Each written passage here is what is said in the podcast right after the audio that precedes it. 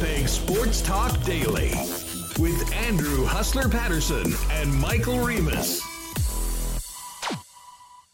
All right, happy Friday, everybody, and welcome to another edition of Winnipeg Sports Talk Daily. And I guess uh, April Fools, happy April Fools. We don't have any lame April Fool jokes for you, just bringing you the goods today on the program. But a lot to get to. Um, Jets got trounced last night in Toronto by the Maple Leafs after a great start. We will certainly get to that. Look ahead to tomorrow's visit from the Los Angeles Kings. And of course, we are going to be all over the World Cup draw, which just finished up in, I don't know, the last twenty minutes or half hour. We know where Canada is playing, who they're going to be playing. And uh, for folks that are still learning more about the landscape of international soccer, we'll find out, did we get a good draw? And who are these teams that Canada's going to be playing? Nick Ziff's going to join me coming up in about twenty minutes. And then later on, we will dive into everything Jets with Ken Wiebe. And uh, I'm sure Weber has a couple takes or two about Canada at the World Cup as well. Um, a little later on, you know what we do on Friday. We drop the marbles with our friends at Canadian Club. We'll be doing that in the final half hour of the program. So make sure you stick around with us on YouTube for uh, the uh, festivities at the end of the program. Going to be a great one. Looking forward to it. We'll get Remus in here in just a second. Big thanks to all of our sponsors, including a new sponsor, Wallace and Wallace. Great to have you folks on board. It is awesome to welcome you into the Winnipeg Sports Talk family. And also very pumped to have Breezy Ben back with us. Golf season is just about here. Of course, not quite ready, but uh, man, we're looking forward to a great season at Breezy Ben. We'll tell you more about both of those a little later on in the show. Also, big thanks to F Apparel, Vita Health, Culligan Water, Manitoba Battery, Royal Sports, Not Auto Corp, Little Brown Jug, Breezy Bend, Boston Pizza, the Nick and Nikki D Q Group, Canadian Club Whiskey, and our friends over at Cool Bet Canada. We will do a fun Cool Bet segment later on. It is WrestleMania weekend. We won't necessarily have a big uh, a guest on WrestleMania, but there are odds. This is the one weekend, along with the Royal Rumble, that you can actually bet on sports entertainment. So we'll have some fun getting to that a little bit later on. Let's uh, get this show on the road and welcome in the C T O, Michael Remus. Remo, what's going on? Did you get... Uh, Did you get got by any uh, oh, April Fools I today got, on your uh, on your timeline? I got so got by April Fools. I don't know. I saw the Daily Hive put out there putting up a Vancouver sign, a giant like Vancouver sign, similar to the Hollywood Hills sign. I I that one got me for a sec. I did see Sportsnet tweeting out that um, that the Nordiques are coming back to Quebec. That's a low blow. That's lame. I don't, I don't, if the Jets were not back and someone did it with Jets, I'm pretty sure it had been done many times. Not cool. You don't, you don't mess with people's heartstrings like that. I don't appreciate that, um, Sportsnet. So I'm going to put them on blast for that lame April Fool's joke. I maybe saw some other like decent ones that might've got me, uh, what the Missing Curfew podcast, I think it was a joke. They're coming up with their own vodka drink. so, so uh, I don't know. I, I think it's kind of I'm not I'm not here for April Fool's joke. No credit to us uh, after last night's game for not uh, putting out a special breaking news graphic with Paul Maurice returning to the Winnipeg Jets. That would have been one. I think everyone would have smelt that one out quite quickly. But uh, yes, be careful on the timelines today, um, and don't get worked by some of these amateur pranks surrounding mm-hmm. your feed on April the first. It's, remember what day it is, people. I'm trying to remember now. I wasn't looking out for it, but yes, it is April first. We don't have any joke. Uh, maybe our joke would be, oh, the Jets are going to make the playoffs. Is that our joke? That they still they still Listen, got a great chance to make the playoffs. The joke was on us last night for getting all excited after uh, the Jets jumped out to that two nothing lead last night, my friend. That was that was the joke, unfortunately, for most of us watching the game, pulling for the uh, visitors last but, night in uh, in Scotiabank Arena. Bad. I saw Blake Wheeler score that goal where he turnstyled Mark Giordano. Oh. Man, was that? I mean, he's had some highlight reel goals. There was the one where he sniped, uh, where he stopped and popped and, and sniped top corner. Was that against Vega? I forget who that was against. But then last night, Mark, I mean, he just walked Giordano like he was Connor McDavid or something. And just that little kiss on the puck past Shaw. That's all I remember from that game last night. Blake Wheeler's goal. That was um, uh, it was that it was, was all incredible. Downhill. It was and all I, downhill from there. I was so fired up. Oh, the I can't wait to see all the Leafs fans on Twitter. Be so how are we losing to the Jets? It was two nothing. I thought the game was done. Apparently, uh, the Jets did too, or or as Wheeler said, they ran out of gas. You know, this schedule is just so hard, um, and they just couldn't quite. Uh, what was it? It was the shorthanded goal.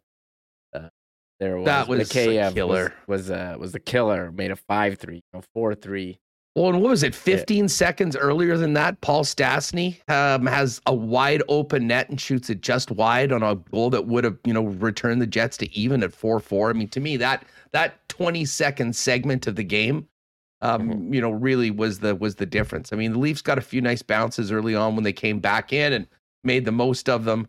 Um, the Jets, you know, once again had major difficulties at times in their own end. Give a shout out to Mark Sports Video. I think he's with us in the in the in the bit. Check out his. Uh, he did a nice little breakdown of what was happening and what wasn't happening in the Jets zone last night. If you uh, if you can stomach it, go check out the video. It was uh, an interesting coaching breakdown, kind of identifying where guys were, where they weren't, and wondering why it happened the way that it did. Um, but yeah, Remo. I mean, listen, special teams was a huge part of the game last night. I mean, as devastating as that shorthanded goal was, I mean, the Jets in a lot of ways were sort of the authors of their own demise. I mean, both Blake Wheeler and Mason Appleton taking sort of careless penalties two hundred feet away from their own net. And, um, you know, we knew that Toronto was coming in with, uh, was it the best power play in the league? Certainly one of them. Um, and a devastating thirty percent clip at home. Um, and, you know, you give a team like that opportunities the way the Jets did last night. And um, put it this way, you're going to need a superhuman effort from your goaltender to pull out a win. And listen, Eric Comrie's played well this season, and certainly I'm not hanging the game on him last night. Uh, but I mean, he uh, wasn't able to maybe uh, keep a couple of those out. And um, you know, once Toronto got the momentum in that second period, it was all Leafs for the rest of the way. Yeah, just looking at you know the score. I mean, Ehlers, you know, the Maple Leafs came back, made it two two. You know, the puck bounces off the backboard, Nylander puts it in. Um, Ehlers takes the lead. I actually liked Ehlers, um, you know, replacing Connor there. Just a, he's got a quick wrist shot. You definitely saw it on that goal. But then, what? Yeah, I mean, thirty less than thirty seconds later, uh, Tavares ties it up, and then I think it kind of, you know, the Jets game kind of got away from the Jets, even though it was tied. You, you felt it coming. They get a power play goal and then a shorthanded goal, and as you said, special teams a difference. Toronto three for six, and the Jets, and there were a bunch of penalties that could have been called that were not. Um, oh, Stastny going after uh, was it Justin Holl who fell down, and uh, you know Hainala's cross checking or uh, Ville he, he had a tough go all, all yeah. around. So, uh, but you're right, there were yeah. a couple of instances that well, we'll put it this way: for some of the things that were called, and then you saw some of the things that weren't called on both sides. I mean, listen, I'm not you know bitch about the refs guy most of the time. But um, it wasn't a great night for the uh, consistency I, of the calls last night for the guys yeah, in stripes. I don't, I don't want to be a bitch about the refs like every night, but it's so, it's so hard when you know consistency not only from game to game, but just like with from period to period throughout the year. And I know the G Ms talked about that earlier. I don't know what you do. I do think it's impossible, but I know some of this stuff um, just sometimes it gets called, sometimes it doesn't, and you never know. And I guess that's just what it is for hockey. Uh, I'm not sure, but I will say from the start of the game, Huss, I've got to be honest, when I saw um, you know, Mike McIntyre tweeting out that Comrie was starting in goal, I was very surprised. I know we want to see more Comrie, but you know traditionally they've put him in a position where he can have some success. He's only started, what, against Vancouver, Arizona. I thought the game against Buffalo would be a very good opportunity for him to play, and then you play Hellebuyck the next night. I was surprised, so I figured when they started Hellebuyck against uh, Buffalo, and he had to be very good to, for them to win, you know, they were saying, okay, we're going to ride him back-to-back. Um, I'm not sure I understand the thought process, you know, playing the backup against the tougher team on the second game of a back-to-back where the captain came out and said they ran out of gas. Um, I'm not sure where you, you stood on, on that, but I was surprised, you know, an hour before when I found out that I'm like, oh, that's, I thought maybe Hellebuyck was hurt or or tired or something, because it it just seems to me like you'd want to put your backup in a position to succeed, and putting playing against Buffalo um, would do that. Well, I, you know, and you know, and it, it was I, interesting. Yeah, I, like, I, I kind of thought that by starting Hellebuyck uh, against Buffalo, it just spoke to the urgency of the situation. I mean, maybe it was the fact that they played these extra time in the last three games, like in the three-game winning streak up until last night. And Hellebuyck was busy against the Buffalo Sabres and, you know, went all the way to the shootout. Um, but I, yeah, I, I'm with you. I mean, I was sort of stunned that Hellebuyck didn't get the, but I did say yesterday, don't be surprised uh, on the show. Don't be surprised if Comrie goes in uh, because, you know, there has been situations where all of us, both, uh, you know, talking heads and people in the chat, assumed that, you know, okay, we've seen this story before. They're riding with Connor Hellebuyck in big games, and has actually gone with Eric Comrie. And, and part of that, Remus, I guess, the confidence that Dave Lowry had in Comrie, having won his last five games. Um, that being said, this wasn't about goaltending last night. Um, you know, it was about special teams. It was about decision-making. It was about penalties that were taken by the Winnipeg Jets that were unnecessary in the offensive zone. Um, and it was also a team that, as Wheeler said, was sort of running on fumes in the second half of that game. And it was uh, very obvious as they got into the third period that one team had a lot more in the tank, and uh, that was the Toronto Maple Leafs. I think it was, I mean, clear that, yes, um, that, but I'm not really here for the, you know, it's a back-to-back excuse. I mean, I, I think the Jets kind of looked like the way that they've looked the last couple games, you know, getting outshot, and, um, all of, you know, Hellebuyck wanted them to show up at the beginning of the game. He said that after the Buffalo win. Unfortunately, they weren't there for the periods two and three. But I mean, I just go back to the game on the twenty-second of March, you know, Vegas coming here after a back-to-back, and the entire game, Vegas out completely outplayed the Jets. And if it weren't for Connor Hellebuyck, uh, they wouldn't have won. I mean, he stopped every shot in that game. So, I mean, it's, you know, I am here, you know, back-to-backs are tough, but you know, where's the games, the games when the opponent's on a back-to-back, the Jets came out flat in that one too. So I just think they, ha- you know, this win streak that they've played Columbus, Arizona, Buffalo. I mean, not exactly a murderer's row of opponents, and you're winning in three oh straight, you know, overtime games, one in a sh- one in a shootout. So I just think they kind of looked like how they've looked, and they played against a playoff team, you know.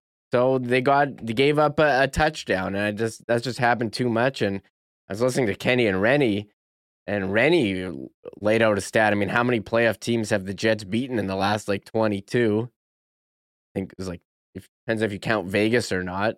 Like two team, two playoff teams, um, Saint Louis and, and Tampa. So, um, I think this Jet, this Jets three-game win streak may be a bit of a mirage, and they finally played a team that had some talent. They were able to put them away.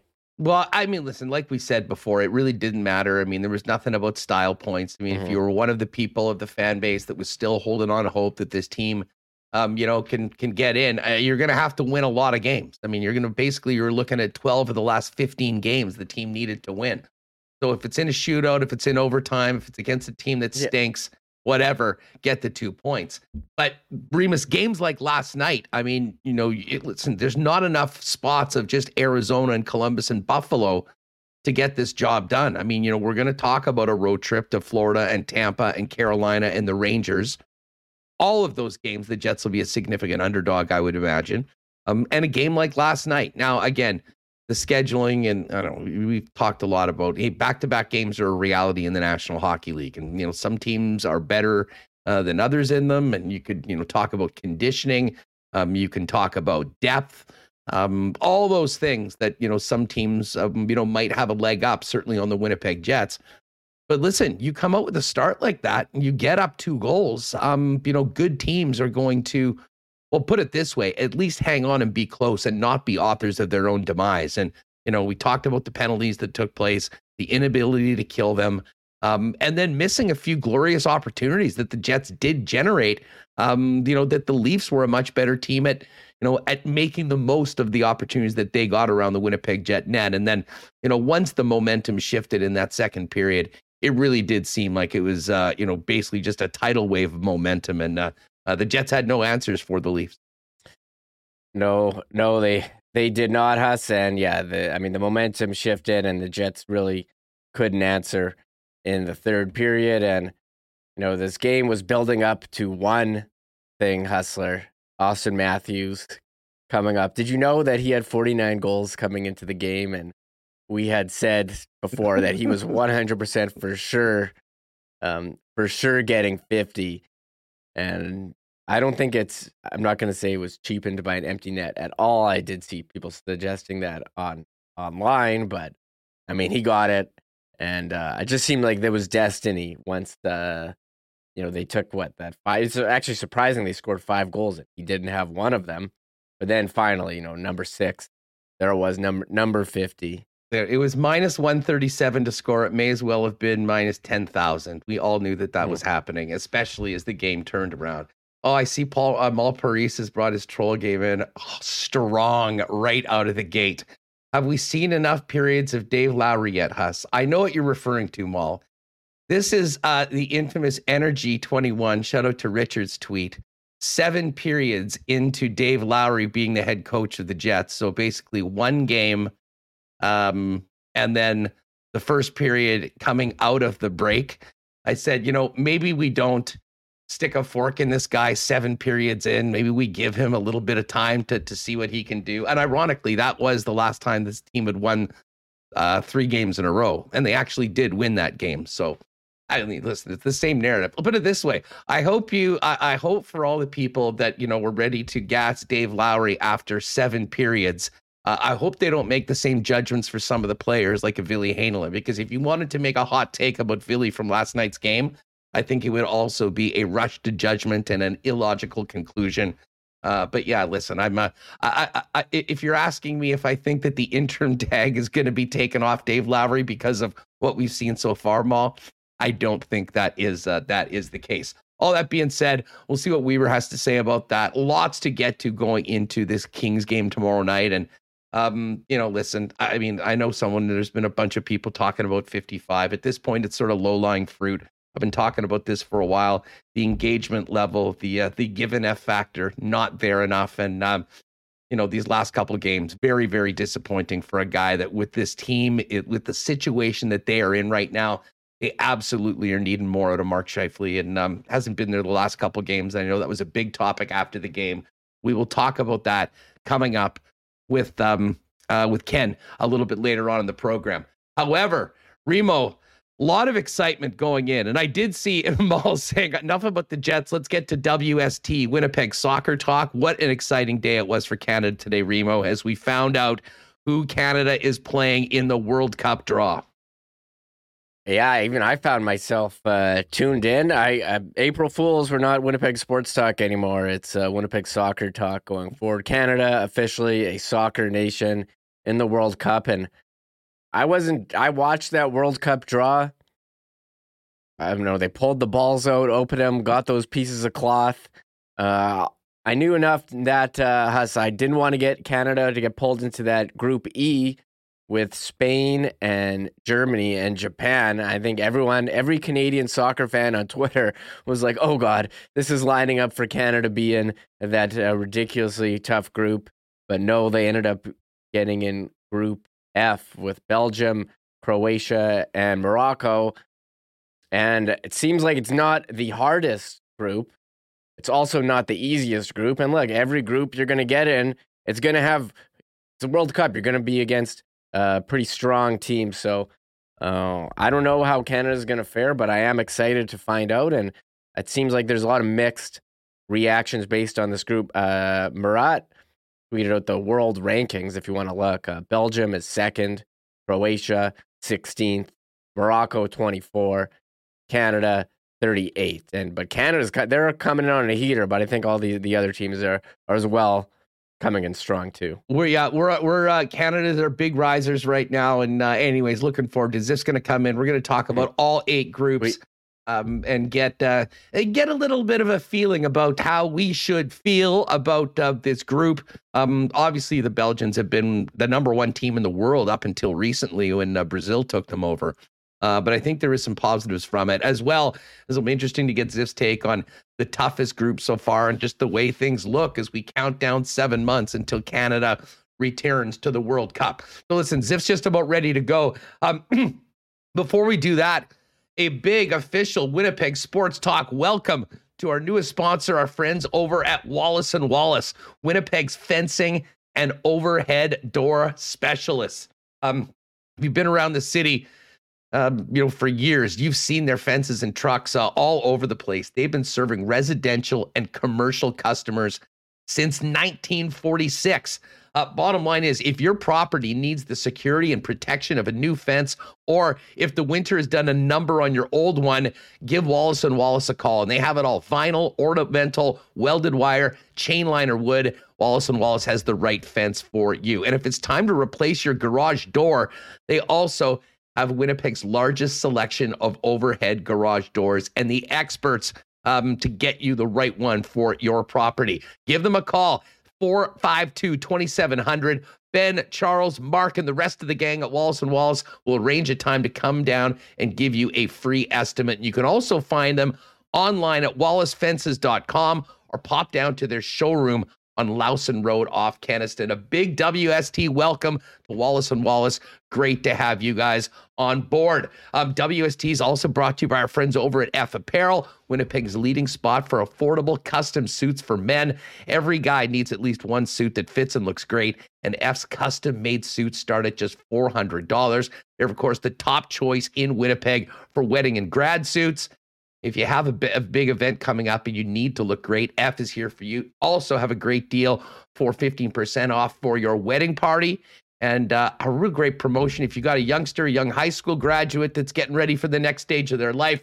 Free shirt, free tie, showing your valid Winnipeg high school I D heading into grad, so you can get completely done up with a full suit, shirt, tie, starting at just four hundred bucks. F Apparel, they're down at one ninety Smith Street, or find out more online or make an appointment at f e p h apparel dot com. And of course, our friends at Vita Health are uh, the go-to people for the best in supplements, healthy groceries, Uh, dietary needs, and more. They've got it all over at Vita Health, uh, not to mention an incredibly delicious and healthy grab-and-go deli featuring Vita Market salads, soups, sandwiches, and more. And uh, if you don't have time to get down to Vita Health, check out their new fully working website, uh, fully shoppable website, I should say, at my vita dot c a. You can order online and schedule a delivery with Instacart. Uh, again, Vita Health Fresh Market, Winnipeg's leader in supplements and healthy groceries, all natural as well. Seven Winnipeg locations, including the newest store in Linden Ridge, and online at my vita dot c a. All right. Let's talk some soccer. We will get to the Jets. Ken Wiebe's going to join us a little later on. Uh, but we've been waiting for this day for a while. We knew it was going to be happening before the show. We had to get Nick Ziff back in here to talk about Canada's draw at the World Cup. And Nick Ziffarelli joins us now. Ziff, what's going on? How uh, that was wild this morning. Did you enjoy hey, Mike, it? I don't know if you've ever watched one of these before, but uh, it's sort of like a, a little bit of uh, Inspector Clouseau and Inspector Gadget, and they got all these silly things with the balls that they do, and it's uh, it's really it's kind of a funny it, it it's kind of funny when they put it all together. But nonetheless, this is their how they do it, and this is and this is how the the groups come about. Um, Pretty nerve-wracking day. I know that you, I heard you saying earlier you didn't want to see them in with Spain and Germany, of course, and, and Japan. You, nobody wants to be in that group. Looking at all the groups, though, it's interesting. Very, very hard to right, right, you know, right now say who's the group of death, because for Canada, their group is kind of their group of death. They they they didn't draw some easy group. They're they drew a, a tough group there. Um, And, you know, you look at the maybe the Portugal group, that could be a little bit difficult. Um, you know, lo and behold, Qatar somehow rolled into the easiest group. And they, they, they for sure, to me, that's the easiest group they have. Uh, they, they're they're well, very, very fortunate. Yeah, I mean, from our perspective, I mean, everyone was hoping Canada would draw into Group A. Yes. Um, that did not happen. But yeah, I mean, as they were pulling it out, and again, we did have to wait till the very final ball of every tournament for Canada to come yeah. out. But that was good, because we were staring that Group B right now with Spain, Germany and Japan. And uh, I, I would imagine, at least on paper, at least from the looks, that is the toughest uh, group right now, Ziff, or is there one that stands out to you on, uh, outside of that one? I, I mean, look, I'll tell you, Portugal, Uruguay, that's and Ghana, South Korea, that's that's not going to be an easy group either. I, I th- This is different from most tournaments. You can right away, you look and you'll see the group of death most times. Uh, I don't, I'm not really here. You've got a couple groups that are really tough. Canada's in one of them. Uh, so, you know, I don't, I for sure don't want to pretend like they're not. They're, they're in a tough group. And unfortunately, I went right away to go look how that, how, how their first game was. Cause I'm like, man, I hope we play Morocco first. And unfortunately we don't. We played Belgium first. And, uh, bring on the Belgians. Belgium number is- one team in the world. Well, actually now Brazil is, but, uh, hey, you want to start off strong? Go up against one of the best teams. Let's just quick, let's focus in on Canada's group. So Belgium was the team from uh, from the, the the top pot. Croatia was the team from pot number two. And uh, Morocco, the team from pot number three. And Canada goes in as the team from pot number four.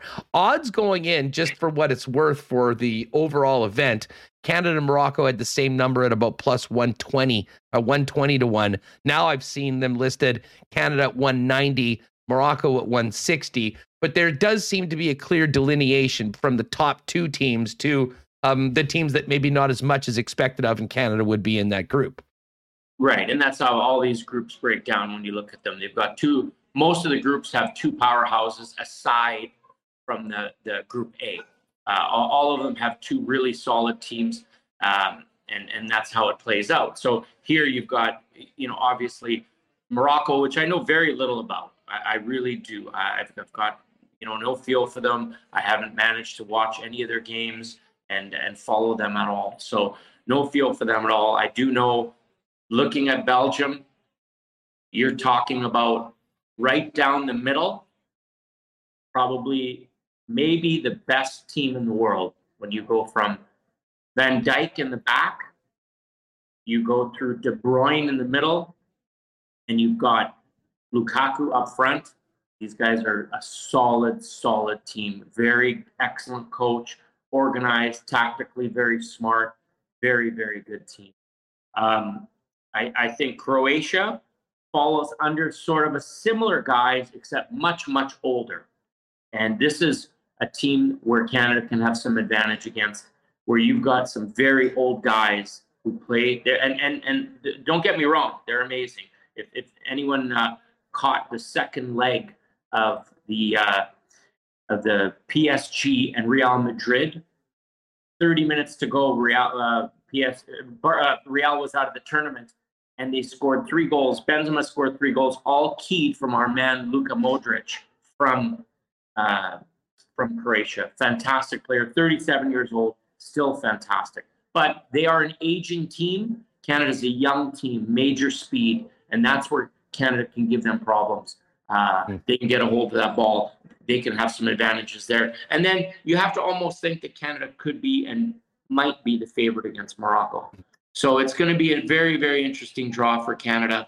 Uh, they're going to learn a lot of things. They're going to la- learn a lot of things right away, going up against Belgium. And, and bottom line, in a tournament like this, um, you know, for a team that might not finish in the top two, pretty much you need to get a win against Morocco and yeah. a draw and a draw against one of those other two teams. Correct. I mean, if you get four points, you're probably got an opportunity to be in that top sixteen and get into the uh, knockout round. Very unlikely that if you get four points, you don't go through. You're right. So that's that's what they have to they have to work on. Croatia's not a high-scoring team.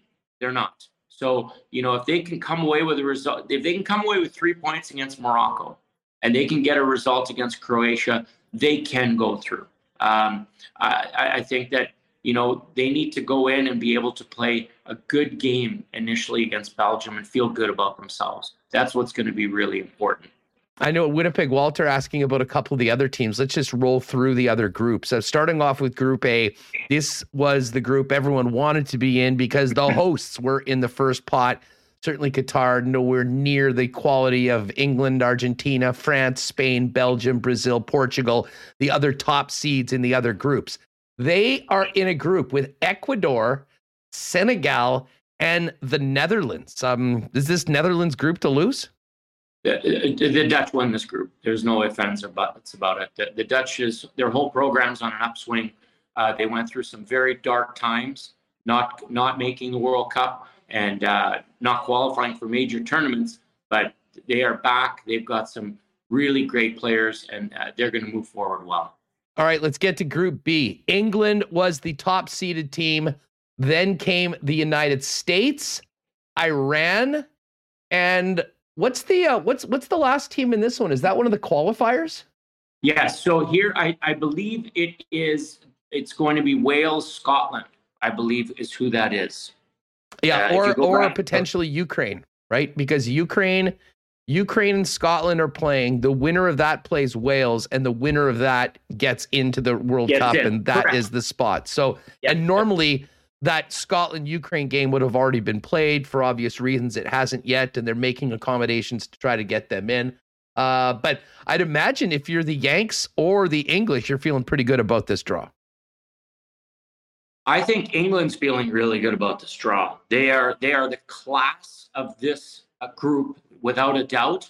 Uh, I believe that the Americans, as much as they have some talent on the field, I don't know if you watch any of their last few games, Hustler. They look awful. They absolutely look awful. Wales, Wales can get in this group and do some damage in here. They've got some world-class players. And then, you know, as a sentimental, at this point, with what's going on in the world, it would be awesome to see Ukraine get in there. Um, that would be really uh, amazing. The group is England's to win, in my opinion. Uh, I mean, pardon me, to lose. There, there's no way they don't win this group. And, and they, they will go through. And then the Americans are going to have to fight it out with uh, with whatever that team may be, uh, you know, be it Wales or Scotland or Ukraine.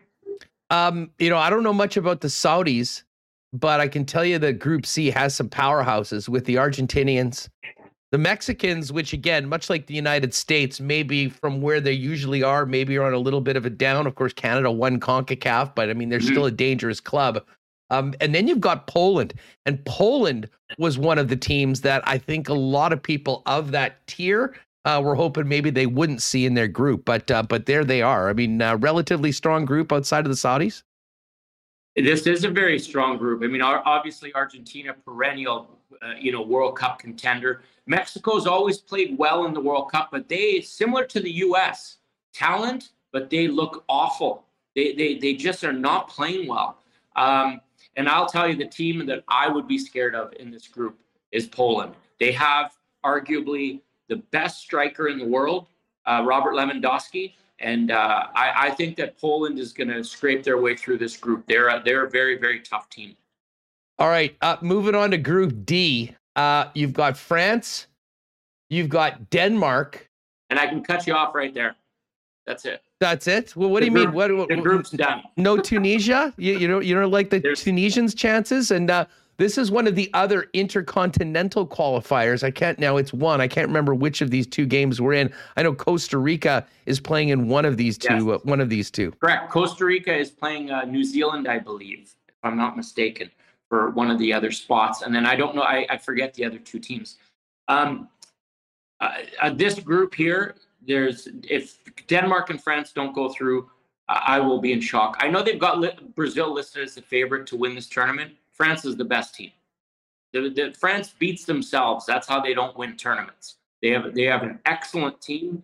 Uh, they've got world class killers up front. Um, and I don't know if you know this, Huss. Denmark, who had their captain die on the field in the Euro last year, just had him come back. He's playing and he scored in the last I, game. I saw that, and he and it was the same same uh, field that he uh, that he uh, and again he didn't die, but he nearly did. I mean, that was an absolutely harrowing, harrowing moment at the Euros. It, it, incredible! This guy, it's it's a- amazing that he is back playing at world class level, and that's going to be such a great story. And look, Denmark's an excellent team. It's, this is one of the. When when I say say this, I'm saying Denmark is one of the best cohesive teams in this tournament. They're structurally sound. They have a good coach. They really play the ball well from the back, and they have they, they are one of the better teams in this tournament. They don't have the most talent, but they really, really have an excellent team.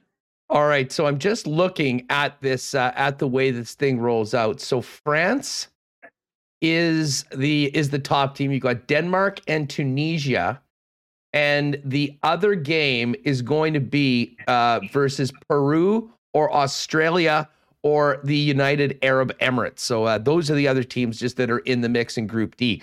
The other intercontinental playoff is in what I've seen a lot of people refer to as the group of death, Group E, Spain, Germany, the Japanese, who have had a number of good results in the World Cup as far as getting out of the group stage into the elimination. Um, and then the other team in that group is going to be Costa Rica or New Zealand, as we mentioned. I mean, that was the number four from CONCACAF playing the Oceania group. Um, right. Whoever wins that is going to be up against it, considering where they ended up and those other teams in that group. Yeah, I don't give that. I don't give either of those teams any chance to get through in this group. Japan's going to have to get a result uh, against Germany or Spain to try and hold their their opportunity to come through here.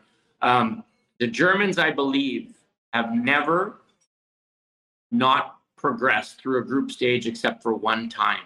In all the World Cups and Euros that they play, they just go through. That's the German way. They are always a very organized team. There's, they're always, whether they have talent or not, they're just structurally sound as well. And Spain, Spain is an excellent team as well. They've regrouped after losing a whole generation of players, and they play the game, it looks like, even faster than their pred- than their the guys before them. And uh, they've got a lot of young talent, boy. Spain's going to be a very nice team to look out for.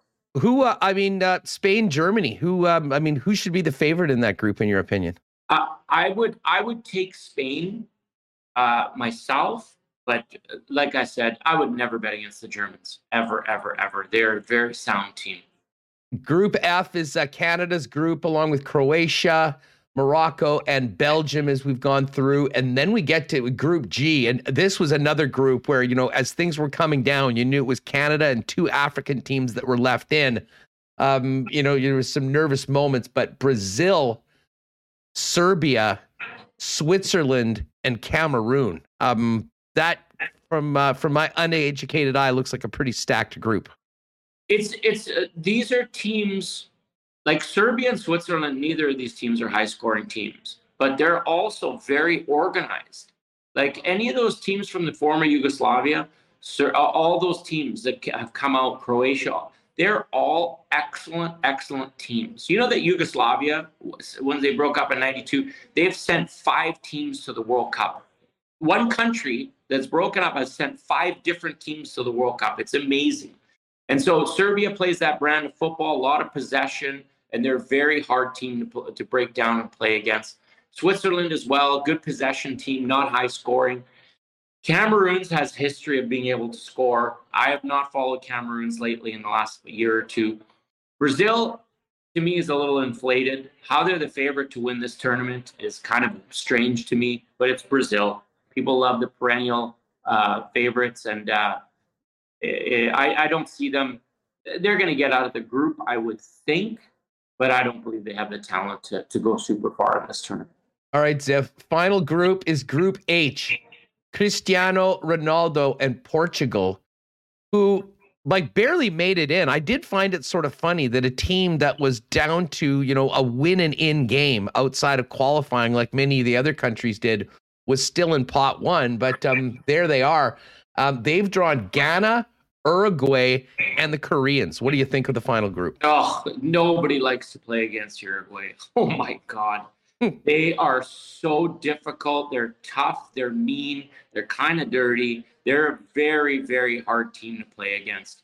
Um, South Korea has, has come to these tournaments, and they've come with teams that are very workmanlike, and they've always have make they make lives difficult for everybody.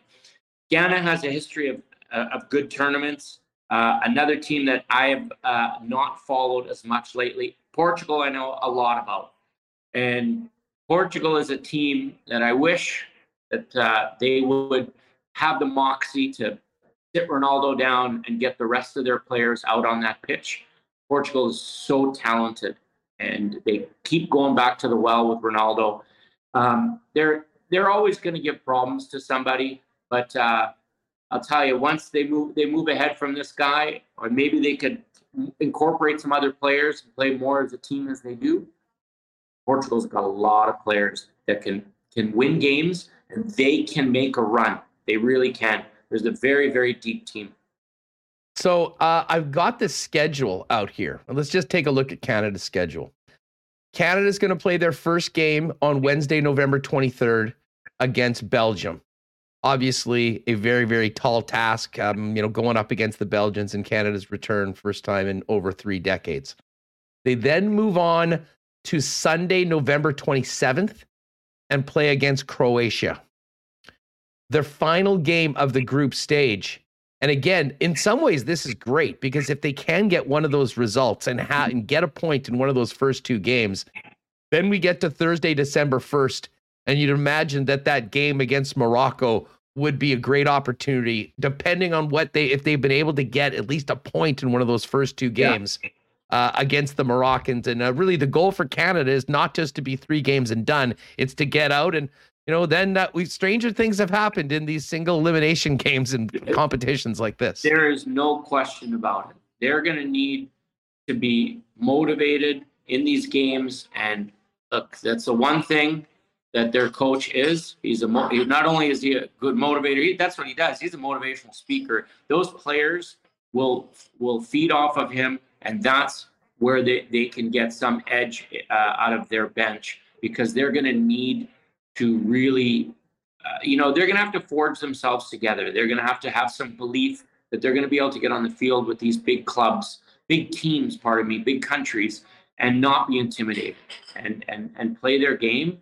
And as we've said before, we said last week, and if you've been watching the Canadian team, they've got speed that kills. They got it up front. They got it in some good positions.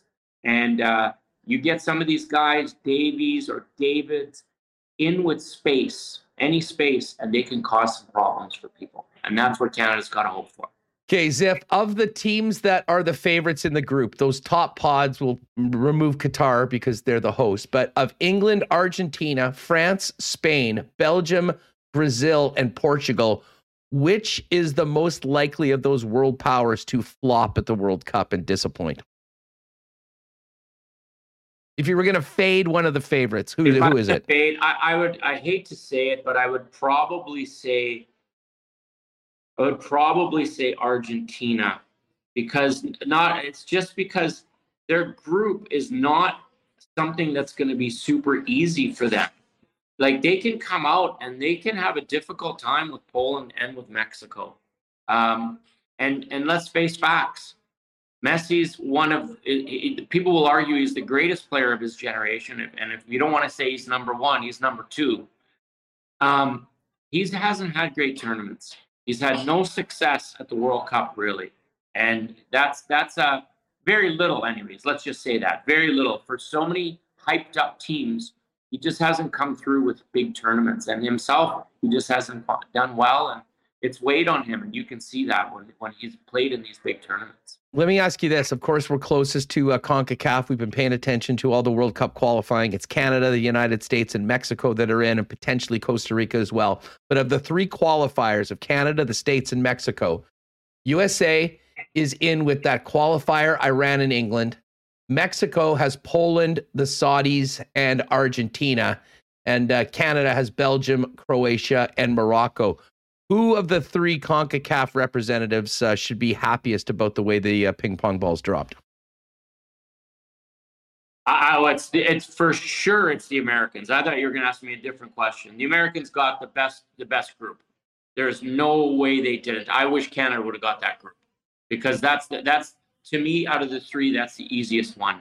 Um, Mexico is in a tough spot. Mexico is in a, basically the same difficulty as Canada.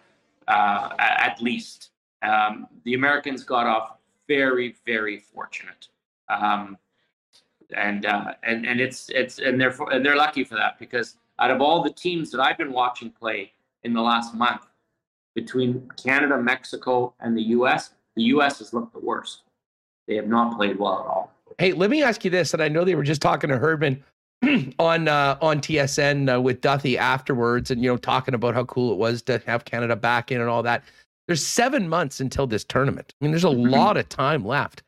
Um, you know, one of the things that I heard him talking about was scheduling, you know, some international matches to play against some of these teams that they haven't played before.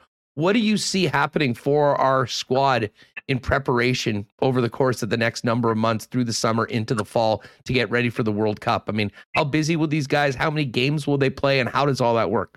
Well, it's really funny because look at their team.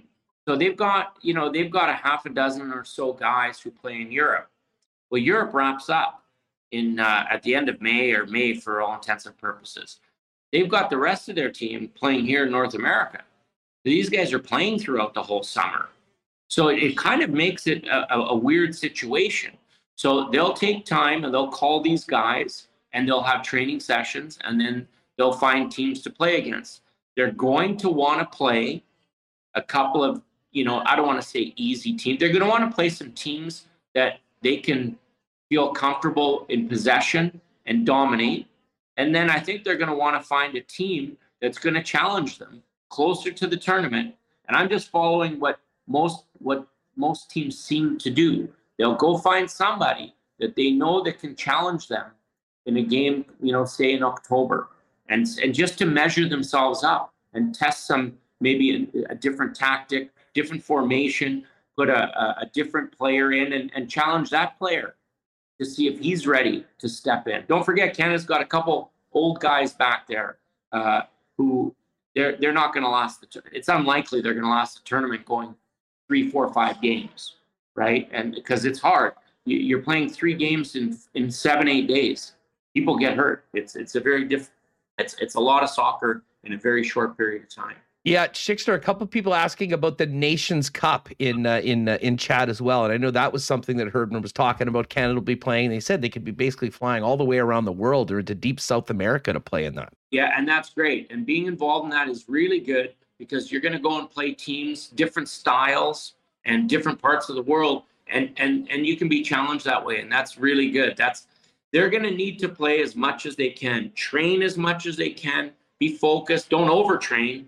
But they need to be on the ball. They need to have game situations against very like-minded. So that's what they're going to look to do, right? Us, they're going to look to go find a team. Like Belgium and Croatia are going to have a lot of the ball against Canada. So they're going to need to find teams that are like them and play against them and see how they react, see how much pressure, what, where their pressure spots on the field are going to be, where they're going to try and win the ball, and where they're going to try and retain possession. You know, I mean, Canada's a very dangerous counterattacking team. So is that how they're going to play it? Because when you've got all that speed, if you can win the ball in a precarious situation on the field, you're going to create massive mismatches. And nobody, I can tell you this, I don't care what country uh, Canada's playing, no, but no player wants to end up with uh, Davies running at them one-on-one in open space. There's no chance. That's a very bad matchup for any player. Hey, you know what? Someone else in, in chat, I want to get this in. Assuming Davies comes back full health, one hundred percent, we have the best Alphonso Davies at the World Cup. Where does he rank among the top twenty players in the world? Is he in that group? Wow, uh, that's a stretch. I, I'm, I'm not, I'm not sure he's ready to be there yet.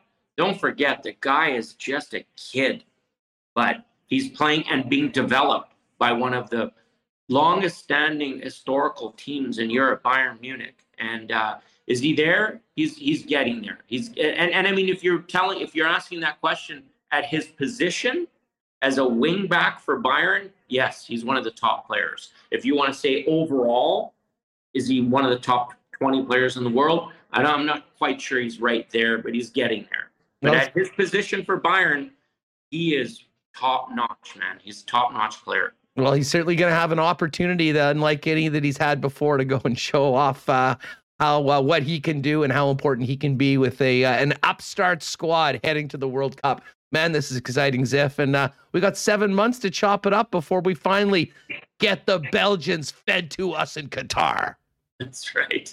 It is a long. It's a, it's a strange gap, hey, because it's the first time that now, because usually we'd be uh, we're in April and it'd be, the excitement's building now. We're eight weeks away from eight, nine weeks away from the tournament starting. But yeah, we're we're closer to eight months away now, or seven months, whatever it is. So uh, it, it's it'll be a lull before then, and it's going to be hard on these players to to keep keep that mentality and and that uh, ideas going.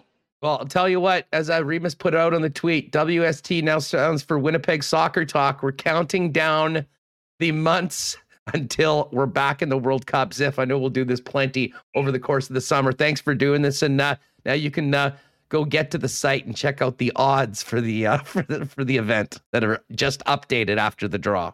All right, brother. Say hi to Weber for me. You got it. Take care. There he is, Nick Ziff.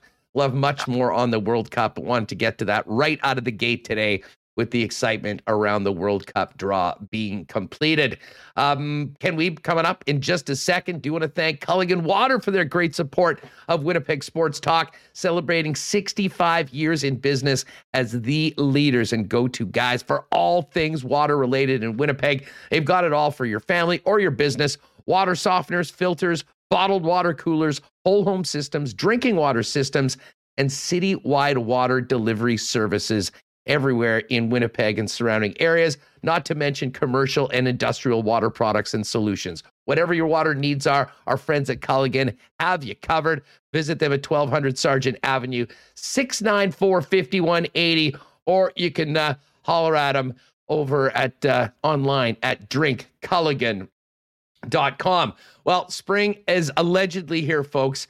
And finally put the winter behind us and uh, move on to spring. And that means two things: spring cleaning and spring into summer fun. And Manitoba Battery has you covered for everything you're going to need with the change of seasons. Whether it's uh, batteries to help you get the job done for your drill, you're building a deck with a tractor, getting the farming uh, for our farming friends out there, whatever, uh, maybe the lawnmower, whatever your uh, battery needs are, Manitoba Battery has you covered for the spring cleaning part of it.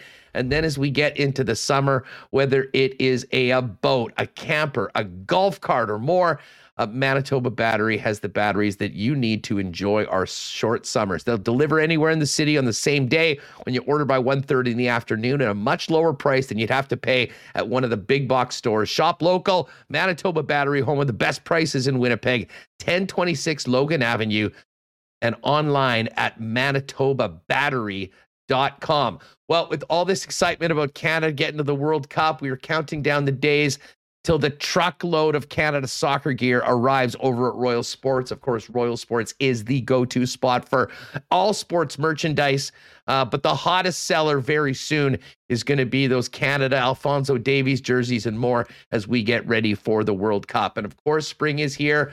Bikes coming in daily. And in addition to being a great spot to uh, buy and get your bike serviced, if you do have a uh, aspiring mechanic in the family uh, that's looking for work, the Royals gang desperately looking for people to work in the bike shop, both service, sales, uh, and working on bikes. So find out more, more information on that on their Instagram page over at Royal Sports Pembina on Instagram. And you can also find out more there about the latest merchandise drops and sales.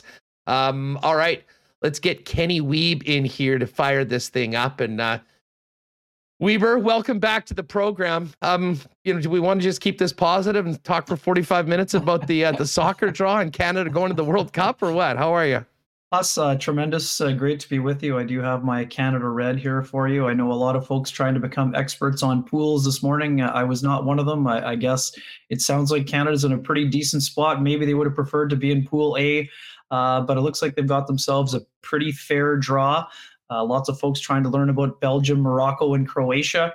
And uh, much to Nick's point, uh, yeah, the rankings to me are not really that relevant because Canada's playing a totally different game from when, I mean, I understand how you need to get earn points on the rankings, the system, but uh, the fact they didn't even have Davies for the last stretch of games as they qualified for Qatar, uh, that to me would make them a little bit more dangerous. And even though they, you know, people might look, oh, well, thirty-eighth ranked team, there's got they got no way to advance. But uh, I would say that Mister John Herdman may have something to say about uh, how the uh, the Canadians play on the pitch uh, when it comes to Qatar in November. You know what? Hey, you've been uh, in the game for a long time. You're a huge sports fan as well, and as a journalist, have been following uh, you know Can- Canadian sports for decades. I can't stop thinking about November and just how unique it's going to be. I mean, the timing of this tournament, and listen, everything's unique for us Canadians. I mean, there's many of us here that, you know, Canada's never even been to the big dance in their lifetime. Um, but when we get to November, you're going to have the National Hockey League season well underway. The National Football League, which is a beast um, everywhere, is going to be in full swing. Um, Grey Cup happening. I, the more I think about this, all of those things I think are going to take a back seat for a couple of weeks when Canada's in the World Cup. Are you? Uh, where are you at with what this is going to do for soccer, just is, is the nation, amongst casual fans that maybe have not been tuning in in the past?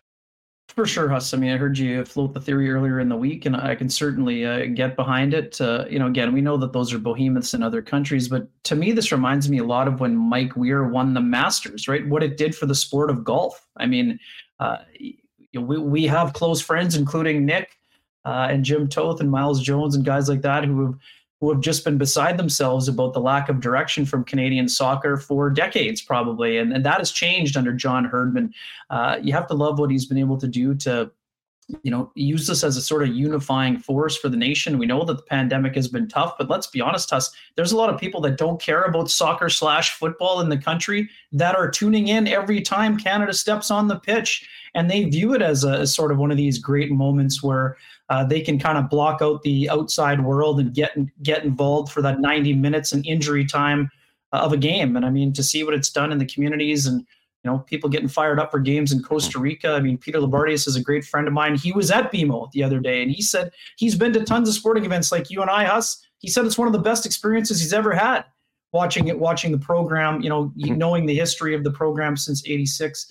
Um, man, it, it's just fun to see, and it's fun to see a country get excited about a sport that, you know, uh, as much as we love to build up hockey, and hockey is a beautiful sport, there's a lot more people in our country playing soccer than there are hockey right now. So it's not a surprise that people across the nation are getting fired up about it, and uh, they'll continue to do so. I mean, the, like you talked about just now with Nick, I mean, the anticipation and the buildup, there, there aren't a lot of sports where you have that much anticipation and buildup. Usually when a team is rolling, the playoffs start immediately after.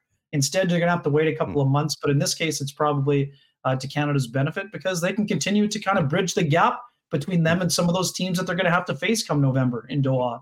Well, it was fun having Ziff on. We went through all the groups, and credit to me for not being the cheeky bastard that asked him what he thought of Italy's draw. Oh, too soon, buddy. Hashtag too soon on that one. Too soon. um, Kenny, let's uh, let's get to uh, get down to business. Um, well, it was a nice start last night. It didn't last long, and as I said at the beginning of the show, many of the issues, uh, like the Jets, were the authors of their own demise for a lot in a lot of ways in last night's game. Um, starting off with some, you know, undisciplined penalties in the offensive zone. And my God, that Leaf power play will make you pay. Um, and then they did it shorthanded too. I mean, uh, how did you see the ebbs and flows of that game, and where did it go wrong for the Winnipeg Jets in your mind? Yeah, it's never but one single play. And as you mentioned, I mean, after the, you know, very rough start against the Buffalo Sabres, the Jets, uh, you know, to their credit, came out, I would say, you know, borderline flying against the Maple Leafs in the first period. And, you know, putting up two quick goals, and I wouldn't say they were dominating by any stretch, but they were definitely carrying the play for a good chunk of that.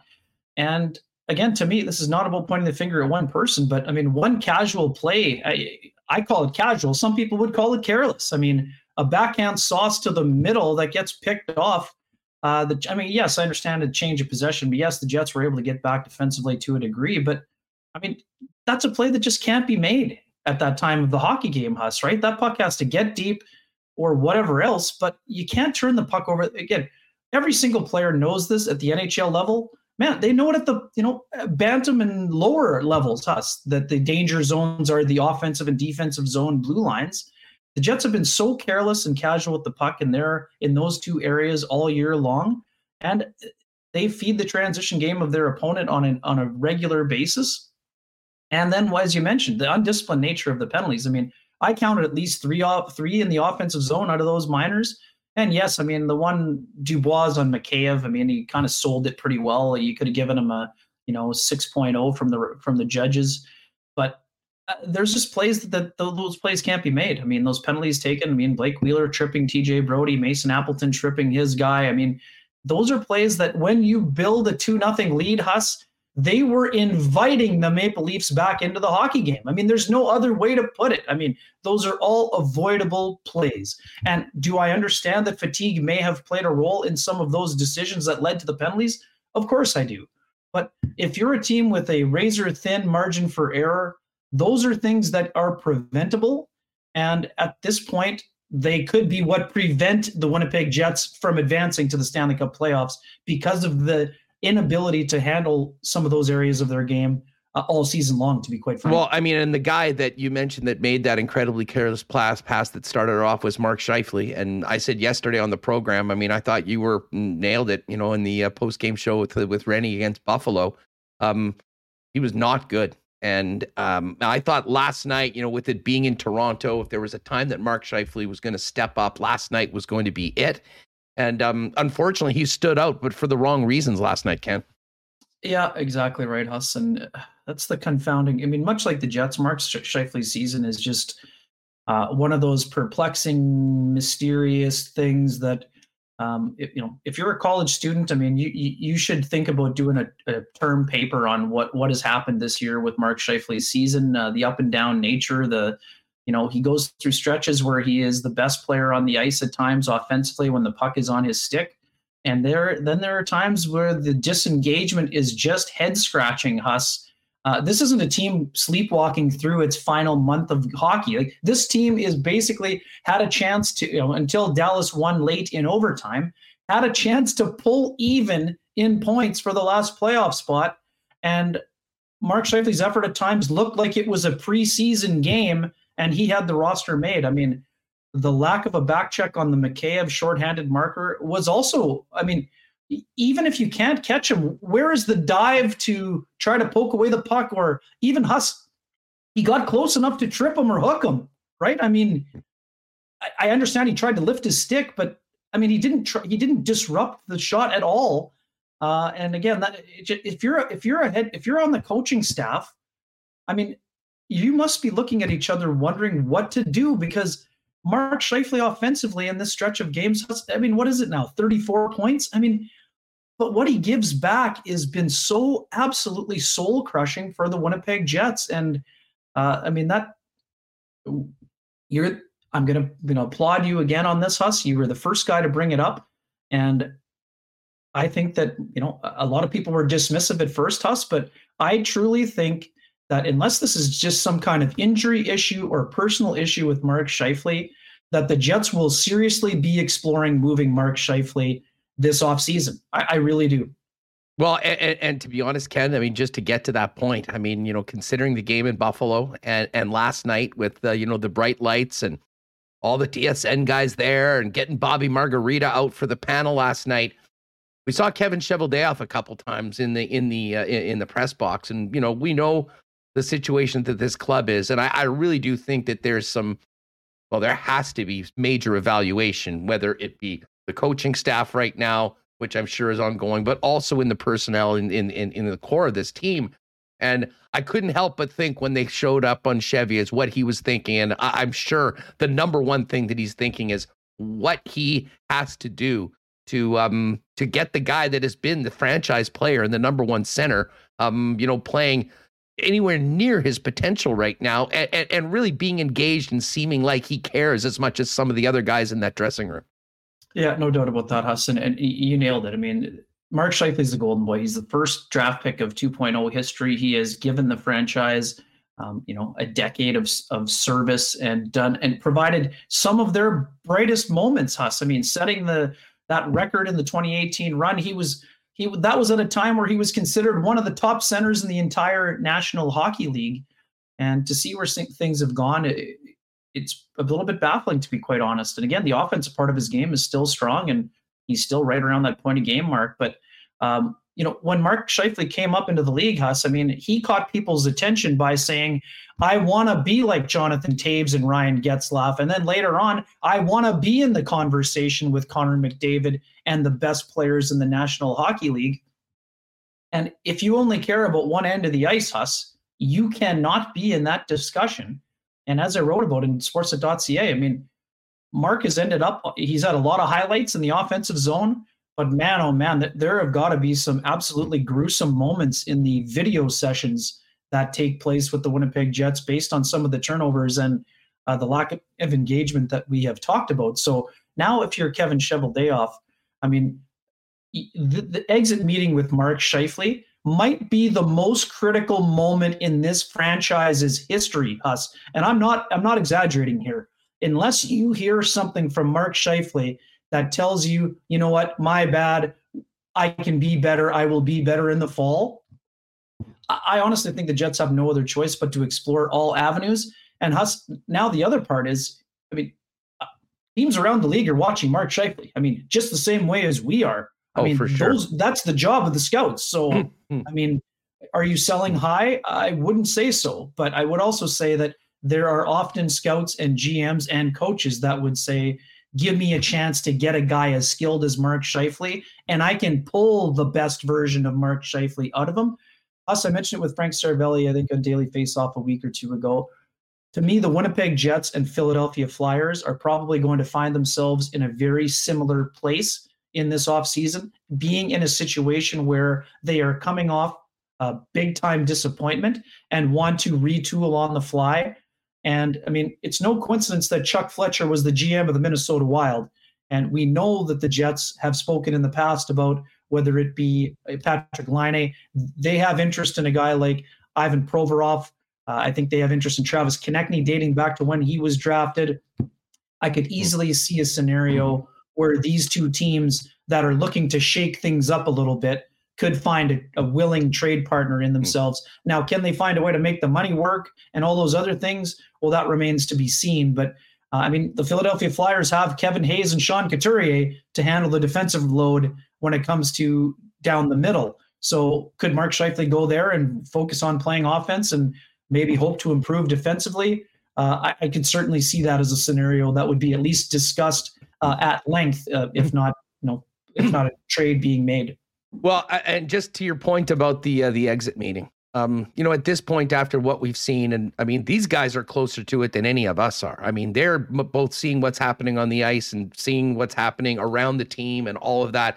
I'm not sure anything could be said in that exit meeting that could change the course of what we've seen so far this season. So let's say your ears shoveled day off. Okay, go ahead. I would say that if there is accountability from Mark Scheifele, that is the thing that you have to see, because right now, I mean, I've said this before, I mean, Mark's putting up points and, you know, there's probably times he goes home and thinks he had a good game. And, and it, that simply has not always been the case, I think, in this, in this season. Well, I agree on that. If they're going to move, if they're going to move that player of that much importance to the uh, to the franchise, um, and and part of the reason why I brought this up at the beginning of this season was because of the way things were progressing, but also, you know, we can't lose sight of the fact that, you know, Mark Scheifele has offensively been an incredibly prolific player for his entire career, and for his production offensively, minus all the warts. You know, what you're getting for just over six million dollars is something that's very attractive to many teams. There's two yeah. years left on this deal right now. If Scheifele goes, though, Ken, I can't see a situation that the Winnipeg Jets don't get a center back. Like, I don't think there's that guy right now in the organization. I know people are high on Cole Perfetti, and maybe he's there at a certain point, that comes in and plays, you know, even in the two-hole behind Dubois, Um, you know, for eighteen, twenty minutes a night and doing all those other things. Like, I don't think it's going to be a one for one trade. And maybe it's a younger player that has a little bit more t- team control, that the upside offensively isn't quite there with Scheifele. But, you know, frankly, a lot of the things that we talked about, Pierre-Luc Dubois coming in as maybe a more complete player uh, that brings some of the intangibles that, you know, maybe have uh, have not been there with Scheifele this year, that have, you know, in many people's opinions, had a detrimental effect on the team. Yeah, no, and that's a fair point, Hussein, and, and you're right. I mean, it, one thing why the Jets would have to tread very lightly when it came to that scenario is that that type of production is not easy to find. You can't just go pick off a guy off the street and say, hey, man, you know what I need out of you? eighty points. I mean, yeah. um, but the thing, the other, the interesting part to me, Hussein, that's really developed over the last couple of weeks here, it seems like Paul Stastny is open to sticking around with the Winnipeg Jets. Obviously, they'll have to make them a, you know, suitable offer that doesn't get beat by someone else. But Huss, I mean, what have people been clamoring about for the last two years? Get Paul Stastny back at center. If you play Paul Stastny at center with Nikolaj Ehlers, you're, are you going to get eighty points? No, but I bet you could get somewhere closer to sixty plus, and you would save on the goals against side of things, given his defensive awareness and acumen. Now, again, I understand that next year Paul Stastny will be going, you know, he'll be thirty-six, thirty-seven uh, by the time the year is over. But I would say that is a bit of a stopgap measure that could kind of lead you to when Cole Perfetti is ready, if the Jets view him as a center long-term. We know he's played almost exclusively on the wing with the Jets and has played both with the Manitoba Moose. So, I mean, the fascinating part, Huss, and I wondered about this at the time, I mean, what, and this is, goes back to your point about why the Jets would have considered moving Scheifele at the deadline so that a team could get three runs with him. If you moved Scheifele and you slid Andrew Kopp into that second line center role, again, you're not getting eighty points from Andrew Kopp, but you might get fifty-five or sixty. And again, because of his defensive awareness, you might have been able to have a net gain on that front. And man, oh man, how about the job that Andrew Kopp has done oh. since going to the New York Rangers? And for all the folks who said Andrew Kopp can't play with skilled players or doesn't have the hands, uh, I'd like to know what you think about his work with the Breadman lately. Um, anyways, that, that that's a quick wake up situation for me, Huss. But um, it's got to slide anyways, a little wake up in there. Sorry, yeah. Uh, but man, in terms of the Jets, I mean, again, Scheifele for, for Provorov hit one for one. I mean, does that make sense? People would say, well, what are you doing? I mean, the Jets are already at a logjam on the back end, but you have two players that, you know, have sort of underperformed in their current situation. Provorov can play the right side. He's not, a, you know, he's not a big steamroller, but he's a guy who plays a physically engaged game. You could see him really succeeding on a pairing with a guy like Josh Morrissey, or maybe even with a Neil Pionk, uh, who we know has had a tough go since December fifth. Um, I think it would just give the Jets a little bit more flexibility to make some moves with some of those other guys on the back end. But you're right. I mean, if the, when the Jets have to unload the long jam on the back end, especially on the left side, now you have to go out and get top six talent, whether whether that's a centerman or a winger. We know the Jets need to upgrade that part of it uh, because they've got enough from Kyle Connor, obviously, who's been their M V P. They've got enough from Nikolaj Ehlers when he's been playing. And Huss, I want to rewind the tape. I mean, up to twenty-one now. You only need eight more in these last thirteen games, and I still say he does it. Well, I, I I hope you are right. And even if the team doesn't make the playoffs, if they could just at least get to ninety-three, um, we'll do that. Yeah, Remus, sure, that that would be great. We'll get we'll get the Hacks on, get his to get his thoughts on that coming up at uh, two thirty on the program. Looking forward to that. Lee Hacksaw Hamilton coming up in a little bit. Um, but yeah, I mean, there there's still some potential for some of these overs to hit. Um, and I'll say this about Nikolaj Ehlers, just because it's so easy to keep. I mean, the issue of Scheifele is so glaring over these last yeah. couple games, and something we've been talking about. I knew there was no chance that we got to it, uh, didn't get to it. But let me ask you about Ehlers in that, and this dates back all the way to last weekend. I mean, we spoke yeah. on Friday, coming off that stinker against Ottawa, going into the game against Columbus. And I was really assuming and expecting that we would see Nikolaj Ehlers back alongside Dubois and Connor. Obviously, Connor's out right now, and there's been some other things that have changed around. Um, but it has been interesting to see Scheifele with Wheeler or with the Ehlers at times, and then the last couple of games, like breaking them up and having things around. I mean, what have you thought about Ehlers and the ups and downs that those two particular players have had? Because at times it looks great, and at times it just looks like they are not on the same page. Yeah, it's interesting, Huss. I mean, those are two guys who love to have the puck on their stick. I mean, we know that Ehlers is a one-man zone entry, and and Mark likes to be the guy distributor, you know, directing the traffic with the puck on his on his blade as well. Uh, there have been times where they've been absolutely in sync and, you know, created some uh, magical magic, to be honest, together. And then there's times where they're completely not on the same page. I mean, For for as poorly as Scheifele was defensively yesterday, with the exception of his play on the, you know, when the, when he was down low and had the nice entry on the other goal, um, the play that those three made, um, Scheifele to Ehlers to Paul Stastny on the back door, and I meant to mention it last last night on the postgame show. I mean, everybody sees Paul Stastny miss the net.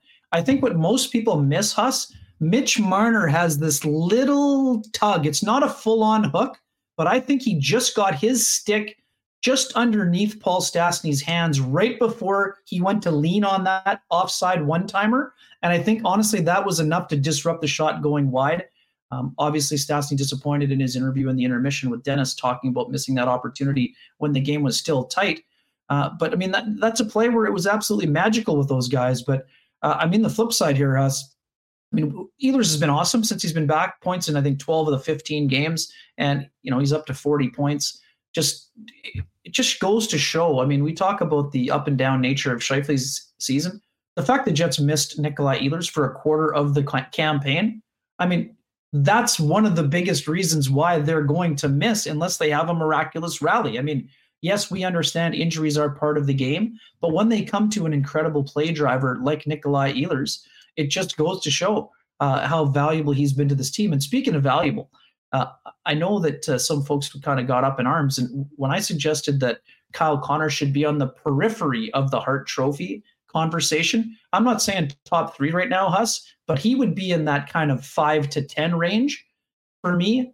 I mean, how much did the Jets miss Kyle Connor in these last two hockey games, Huss? I mean, and when you see how consistent he's been, how many game winners he has, how many third period goals he has. I mean, and when you see what he's done on the penalty, look at the penalty kill struggles these last two nights when he was out as well. I mean, he's the Jets M V P in a landslide, and I honestly think he's in the top ten of the N H L M V P uh, candidates right now. Yeah, listen, I'd probably have time to maybe see him squeak into the top ten. I'm not sure that he's in the top five. I think we probably no, no, saw sure. a guy that'd be the finalist. Let, let me maybe put you on the spot here right now. If it's up to you to name the three finalists right now for the Hart Trophy, yeah. Who are your top three, Ken?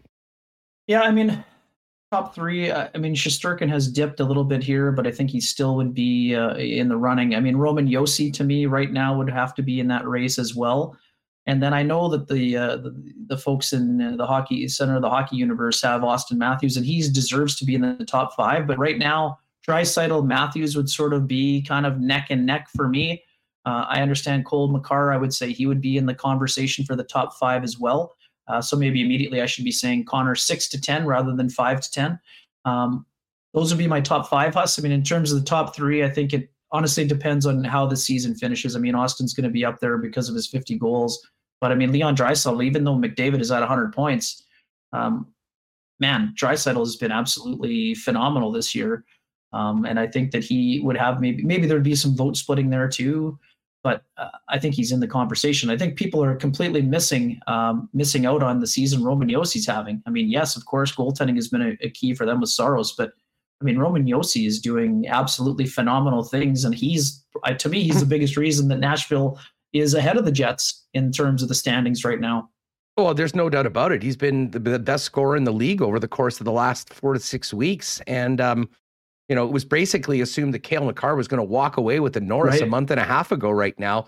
We were looking at the odds on Coolbet yesterday, and, you know, they still had Cale Makar at minus three thirty-three and Roman Josi at plus three hundred. Needless to say, I made a wager during the segment as we were doing that. Did check back today, and that number's gone down to plus two fifty. But to me, that is a pick-em, if anything. Yep. I mean, I don't know why... Put it this way, I think they're just slow to react right now because this really is a two-horse race, and I, I would offer that Roman Yosi's probably the favorite right now. I would have him as just like a shade ahead of Makar. I know that Makar has such a big impact on so many areas of the Avalanche game, but Josi, uh, to me, Josi is just the better defender. And I mean, if the point totals are almost equal, I mean, the, the, the trophy's being handed out to the top defenseman. And again, Makar is a solid defender, no doubt about it. But I don't see him being at Roman Yosi's defensive level, which is why I give him the slight edge right now. Um, Kenny, let's uh, get back to the game. Well, speaking of the blue line, um, and and listen, much like I didn't want to judge Dave Lowry after three games as a head coach, give him a little bit of yeah. time. I mean, I think it's still very important for us to not have every single game Ville Heinola pl- plays as a... Um, you know, as the game, whether it shows, yes, he's ready. You know, referendum, he's a top four baby, defenseman. Yeah, it's not a referendum. Um, because to be honest, going into it, and in Buffalo, I mean, playing with Neil Pionk, I thought he's really showed a lot that, you know, is, is is to be excited about. But I think we also saw last night that he's still a young player, and there still is quite a bit of work to be done to be able to hang against top competition for uh, eighty-two games. I mean, uh, what, what have you thought about Ville lately and the, some of the struggles he had last night? I've liked him a lot lately, Huss, but uh, again, for all the folks that were mentioning on the old socials this year that Ville Heinola has nothing to learn by playing in the American Hockey League, uh, I think they got themselves a bit of a, a rude awakening, to drop one of our uh, eighties wrestling references down. Um, Ville had a tough goal. uh, yesterday. There's no doubt about that. Um, but I loved his games before that, Huss, to be perfectly honest. Uh, I thought he had been very steady. I thought he had earned the extra work. I thought he had played with a lot of confidence. He was very assertive um, in terms of his reads. Uh, yesterday, I found him to be a little bit reactionary on the ice. Uh, he's a guy that, it's that fine line though, Huss, right? I mean, he has to be aggressive given his body type, and he has to defend with his stick a lot like Toby Enstrom often had to when he was a stabilizing force on the Jets blue line. Uh, and again, I'm not blaming Ville Heinola, you know, for having a rough go. His partner, who is a very experienced veteran, who was the best defenseman on the Jets for the last two seasons, uh, also had a tough go. And the partnership itself, uh, uh, as good as it looked against Buffalo, uh, there were some struggles yesterday. And that's what happens when you go out against, you know, one of the most highly skilled teams in the N H L. So again, I agree with you completely. This is not an overreact situation. This is not not a, oh, Ville's not ready, banish him to the Moose for good. He can't No, play. Definitely not. No. no, I think he needs no. to play, though. I mean, the one thing, I, I mean, I think sometimes, especially with where we're at in the season right now, um, you know, you can learn some hard lessons um, being the victim of uh, guys like Auston Matthews and Mitch Marner. And I still think, I mean, the more and more I watch him, I mean, I think that he is going to be one of the guys that we'll enjoy watching for a long time here in Winnipeg. Oh, yeah. But because of a game last night, and, and listen, would I love to see him play in the playoffs and the Calder Cup playoffs for the Moose? Absolutely. But for right now, I would really like them to, you know, realize it's not going to be a Picasso each and every night, but get him out there and get that experience that, frankly, for a good portion of the season, he wasn't getting, um, recreating the Bernie Sanders pose upstairs with the popcorn in the uh, the press box. No doubt, Hudson. Again, when I say Ville Heinola can still learn a lot at the American League level, I'm talking the same way you are. Uh, Ville Heinola, when the season is over, needs to go down to play for the Manitoba Moose and play twenty-two to twenty-four minutes a night to be used in all situations and to, you know, make up for some of that lost time that you just touched on in terms of being a spectator uh, on a few too many nights. Uh, but right now, I want to see him be given a little bit more leash here, Huss. I think he deserves it. I think he needs to learn at this level. There's no doubt about that. I mean, will there be some night again? Could you see a rotation happening once Nate Schmidt is back for the, you know, for the game against the Colorado Avalanche? Sure, but I mean, his spot is not guaranteed. But that means, but it doesn't mean he shouldn't be con- in consideration for that spot. He is in consideration for that spot, and I'd like him to be given a little bit of a, you know, a bit of a mulligan uh, for yesterday's tilt, uh, because, Huss, these are the facts. There are going to be growing pains for a young defenseman. Whether your name is Logan Stanley or Ville Heinola, it doesn't matter what skill set you bring to the table. There are going to be hiccups. That was one of them. Uh, we should also say, too, also, Huss, because of what you mentioned, not playing a ton of games, when you play in a back-to-back, it's going to be a challenge because he hadn't had one for a while, right? Even though when he went back to the Moose. Well, you know what? And let's there. speak about that for a second, because, you know, I'm watching Minnesota these days, you know, regularly yeah. rotate defensemen in and out. Boston's been doing it as well. Now, you know, granted, maybe they're looking ahead, knowing that they're playoff teams and getting ready for the postseason, but other teams are doing that. I mean, I, listen, I know you've got five defensemen that are sort of there on the pecking order, and you've had this one spot for whether it's Logan Stanley or whether it's Ville Heinola. But at this point in the year, certainly if they lose another game or two, I don't see what the harm would be in, you know, maybe giving some of the vets the odd night off and playing a few more of these guys, and maybe even including uh, like Johnny Kovacevic that joined us yesterday, and even Dylan Sandberg during this final month before they all go back and play big minutes trying to win a Calder Cup. Yeah, I think there'll be a look for, for a lot of those guys if the Jets get to the mathematically eliminated stage, Huss, for sure. Uh, but right now, again, too, as long as the Jets are in it, they're they're probably going to be leaning towards their veterans. But uh, that just means that Heinola and Stanley are kind of going to be in competition for that spot. I mean, Dave Lowry talked about it openly before the team left for this road trip. Uh, and again, I know you talked about it on the show, but I mean, I loved how Ville handled himself a lot at the podium with Nate Schmidt. There was a lot of learning to be done, but to me, I saw a ton of maturity from Ville Heinola in terms of how he's handled what was obviously be a frustrating situation. I mean, nobody wants to be the guy sitting out. I mean, I've got some experience on that front, so I get it. I mean, it's not fun, but you got to make the most of it. And uh, the best way to change a coach's mind is by playing great. And the thing that I love from Dave Lowry, trust is a two-way street, Huss. It's not just the earning the trust of the coach. The player has to trust the coach also. So, uh, and that means following the systems and all those things. But it's tough when you're a guy like Ville Heinola. You want to show your offensive wizardry, which is what's going to keep you in the N H L. But it's the defensive side that's going to get you in the lineup right now. So there's a fine balance there I haven't minded the risk reward element of his game, uh, but yesterday, unlike the two prior games, his defending was a little bit off. But again, I we expected that to happen because he's not a finished product. I mean, even the guys who are veterans aren't finished products. So I agree with you. I think he needs to play more. Uh, I'd like to see him down the stretch playing the majority of these thirteen games. Will that be the case? I'm not sure. But I mean, the other problem, Hus, I mean, with the guy, getting guys like uh, Kovacevic and Sandberg, I mean, not saying that it won't happen, but they're only allowed those four recalls. And with today's move, with Morgan Barron becoming one of those first four recalls, they're a little bit limited. So obviously we've talked about Gustafsson, maybe getting him a look at some point as well. So, I mean, if that's the case, I guess those three guys could be used in those situations, but it depends on how the next little bit goes here. And um, I expect the Jets to, you know, one thing they've done well, Hus, is rebound. I mean, they don't have, they haven't given them themselves that more opportunities where a rebound will be important, but Saturday is one of those games where a rebound will be important uh, after the lopsided loss to the Maple Leafs. Yeah, no, there's no doubt about that. Hey, speaking of keeping the puck out of the net, um, I'll be honest, I was surprised that Connor Hellebuyck didn't go again, um, you know, afterwards. Um, what did you think about Dave Lowry's decision to go with Eric Comrie? Did it surprise you? And uh, what did you think about Comrie's game? It surprised me to a degree, Hus, for sure. Uh, I, I think that, you know, you've been talking about it. Sean and I have been talking about it. I think if you were going to do the two goalie split, I would have thought they would go the opposite direction, right? Me too. I mean, the reasons that Lowry laid out, which were very valid, Eric Comrie had won his past five starts. His record was excellent. His goals against average was excellent. And his save percentage was excellent. But I think if you're asking me who would give the Jets a better chance against the Toronto Maple Leafs, I think everyone would agree that that would be Connor Hellebuyck. But I guess the other part of that equation is that you can't afford to let a team like Buffalo, who had gone, I think, eight games without a regulation loss, you can't show them that you're taking them for granted either. But to me, based on how Hellebuyck played against Buffalo and based on the fact he had rest on Friday when Comrie played against Patrick Laine and the Columbus Blue Jackets, I think I probably personally would have rolled with Hellebuyck again uh, in the back-to-back. But again, he, he had a taxing game. He played sixty-five minutes in a shootout.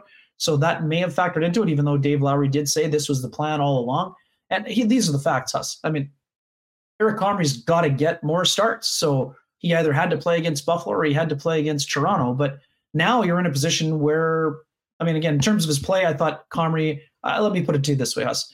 Um, I think that it was it certainly wasn't Comrie's fault that the Jets lost or that he gave up six out of the seven. Um, he made some nice saves, but he didn't get a whole lot of help. So, I mean, I, I would put that into the bin where I wouldn't put a whole lot of stock. And for the, all the people saying, I told you so, Comrie was bound to play poorly. Uh, I, I would also say that's a bit of a stretch. Also, uh, the Leafs are a potent team. They've done that against number one goalies. They've done it against number two goalies, and they've done it against number three goalies. So, Uh, I would say that was more of a situational loss for Eric Comrie. And Jets fans also have to realize, Hus, this was the exact same position the Maple Leafs were in when they rolled into town on December fifth, and the Jets took all the glory in winning that game after Toronto played their backup and had played in Minnesota the night before. So, I mean, that's this is a what's good for the goose is good for the gander situation. And it's not surprising that both of the games were blowouts when you consider the circumstances the losing team was in uh, was under. Yeah, well, I mean, to be honest with you, um, as a Hellebuyck guy, maybe they did him a favor as to not playing him behind that, because I mean, listen, I'm not, I certainly don't blame Eric Comrie for that goaltend uh, for that loss last night, and I'm not sure the uh, results are much different um, considering the way the team played in front of him for at least the se- second two periods. Um, if Hellebuyck is in or not. Hey, Ken, and he just... got the Plinko. He got the Hellebuyck Plinko happening there with the off the stick of Logan Stanley, off the shin pad of Brendan Dillon. So he, that uh, was uh, and the that... historic. And he was also in net for the historical film's Auston Matthews fiftieth. Yes, indeed. Yeah. Well, we knew that was happening. Um, Ken, great stuff. Hey, oh, sorry, before... he was not in net because it was an empty, it was an empty net. Sorry, netter. But, yes, but, but he, you know he was in I the mean. game. Well, exactly. Yes. He was the guy credited with the L in Auston Matthews' fiftieth goal. But it was nice that there was no one in the net for that. They didn't True. have to didn't have to be a part of that historical film when they uh, when they break it down for decades and decades afterwards. The greatness of Auston Matthews. He'll still is a hell of a player, though. I think he might be my Hart Trophy guy, to be perfectly honest with you. Hey, we got to get to Hacksaw, but um, very pumped. It's the beginning of April. I'm making my return to Breezy Bend this year. Are you excited for the upcoming Manitoba Golf Tour and getting back to see Corey and our friends over at Breezy? Oh, Huss, you know that I am. Uh, I was able to get those five bonus rounds on the uh, M B Golf Tour twenty twenty-two road trip to Arizona. Uh, definitely looking forward to that. I mean, uh, we know Breezy's had a couple of uh, whole renovations that were complete at the end of last year, a couple other projects on the go. Uh, certainly looking forward to teeing it up. Uh, a little jealous. A couple of my friends in Calgary have mentioned their courses are opening on Sunday. I said we were not quite at that stage here, Huss. Uh, but uh, let's let's hope it's not too long. We've got quite a bit of thaw happening outside the windows here. Uh, looking forward to a, a tremendous season ahead. And uh, I'm going to say, too, this was definitely red for Canada, but it's also, I'm trying to will Tiger into finding a way into the Masters, Huss, with a little Sunday red on a Friday here for you, my friend. I'm feeling it. I'm feeling it. And I hope we've got some Tiger to talk about next week when they tee it up at Augusta. Weber, I'll look forward to you and Rennie do your thing tomorrow night after the game on the uh, Kenny and Rennie YouTube channel. Thanks as always for joining us, buddy, and have a great weekend. Yeah, you as well, Huss. Great to be with you. And also, folks who didn't check out our long form yesterday, absolutely awesome conversation with Brock McGillis. Uh, he was a phenomenal, and Kyle Bukoskis, our Sportsnet colleague, joined us as well. Uh, another one of those fun, fun shows and a really important conversation with Brock, uh, who's been an incredible advocate uh, in terms of trying to get the hockey culture back into a place where it belongs. So have a fantastic weekend. Thanks for having me. And I love, I'm looking forward to hearing to say what Hacksaw has to say about the Bruce Arians situation and Tom Brady potentially running him right out of town. We're going to get to that in just a second, Weber. Thanks for doing this, buddy. Take care, my man. Cheers. All right. Uh, and uh, as we mentioned, April's here, and it is so great to have our friends at Breezy Bend Golf and Country Club back with us here on Winnipeg Sports Talk. Breezy, uh, you know, it's been a crazy couple years for the golf industry, and Breezy, I don't think, has ever been busier. Uh, but man, they've done, as Ken mentioned, some incredible work on the golf course, some major hole uh, hole work and reconstruction done, and um, still have the best patio around for those uh, cold little brown jugs on the nineteenth hole. Um, I do believe there's a waiting list right now for membership as things have grown up. Also, the go-to spot for an amazing place to host a wedding. You can find out more at breezy bend dot c a or find out more online about membership and options in the future at uh, our home on the course, Breezy Bend Country Club. Um, our friends at Not Auto Corp are ready for the summer. If you're thinking about a new vehicle, why not get into the car of your dreams at an incredible price with the help of the Not team? Pop down and see them at Waverly and McGillivray or find out more online at not dot c a, as well as about their new Tesla Experience program where you can drive a Tesla home, take it for the weekend, charge it up, feel what it's like to be uh, be a Tesla driver and see if that makes sense for you going forward. Royal Sports, or uh, Not Auto Corp, excuse me, just down the way from Royal Sports, Waverly and McGillivray, and online at not dot c a. And we mentioned those cold little brown jugs on the golf course. Uh, nothing better than a nineteen nineteen on the weekend or on the back nine with some pals. If you're thinking about a beer purchase this weekend, make it local and make it the best. Make it Little Brown Jug. You can pick it up at the Tap Room on William Avenue, at your local liquor store or beer store, or you can order online at little brown jug dot c a for home delivery citywide Wednesdays, Fridays, and Saturdays. Order online at little brown jug dot c a. All right, let's get Hacksaw in here because uh, we've been talking soccer, we've been talking hockey, but there's a lot of other things going on. Lee, what's going on? Welcome back to the program. How are you, my friend? Hustler, good to talk to you. Uh, what a busy, busy Friday, huh? If, if not the N F L, then we got baseball, then we got basketball, and now we got World Cup soccer. And by the way, we got the N H L. So yeah, there's a ton of ton of topics on the table. Did you watch the uh, the World Cup draw this morning? I mean, uh, it's been thirty-six years since we've had a reason to watch it here north of the border, but man, I can tell you people are so excited about our Canadian team that finished on top of CONCACAF and is going to the World Cup for the first time since eighty-six. Yeah, and they got a bit of a break. Uh, you know, the Maple Leaf is in Group F, and Group F, I think, is a little bit easier than some of the others. Uh, Team U S A is in a really rugged group. Mexico's in the group of death. I don't know how they survived that. So yeah, I watched watched a chunk of it uh, in between my rehab workouts.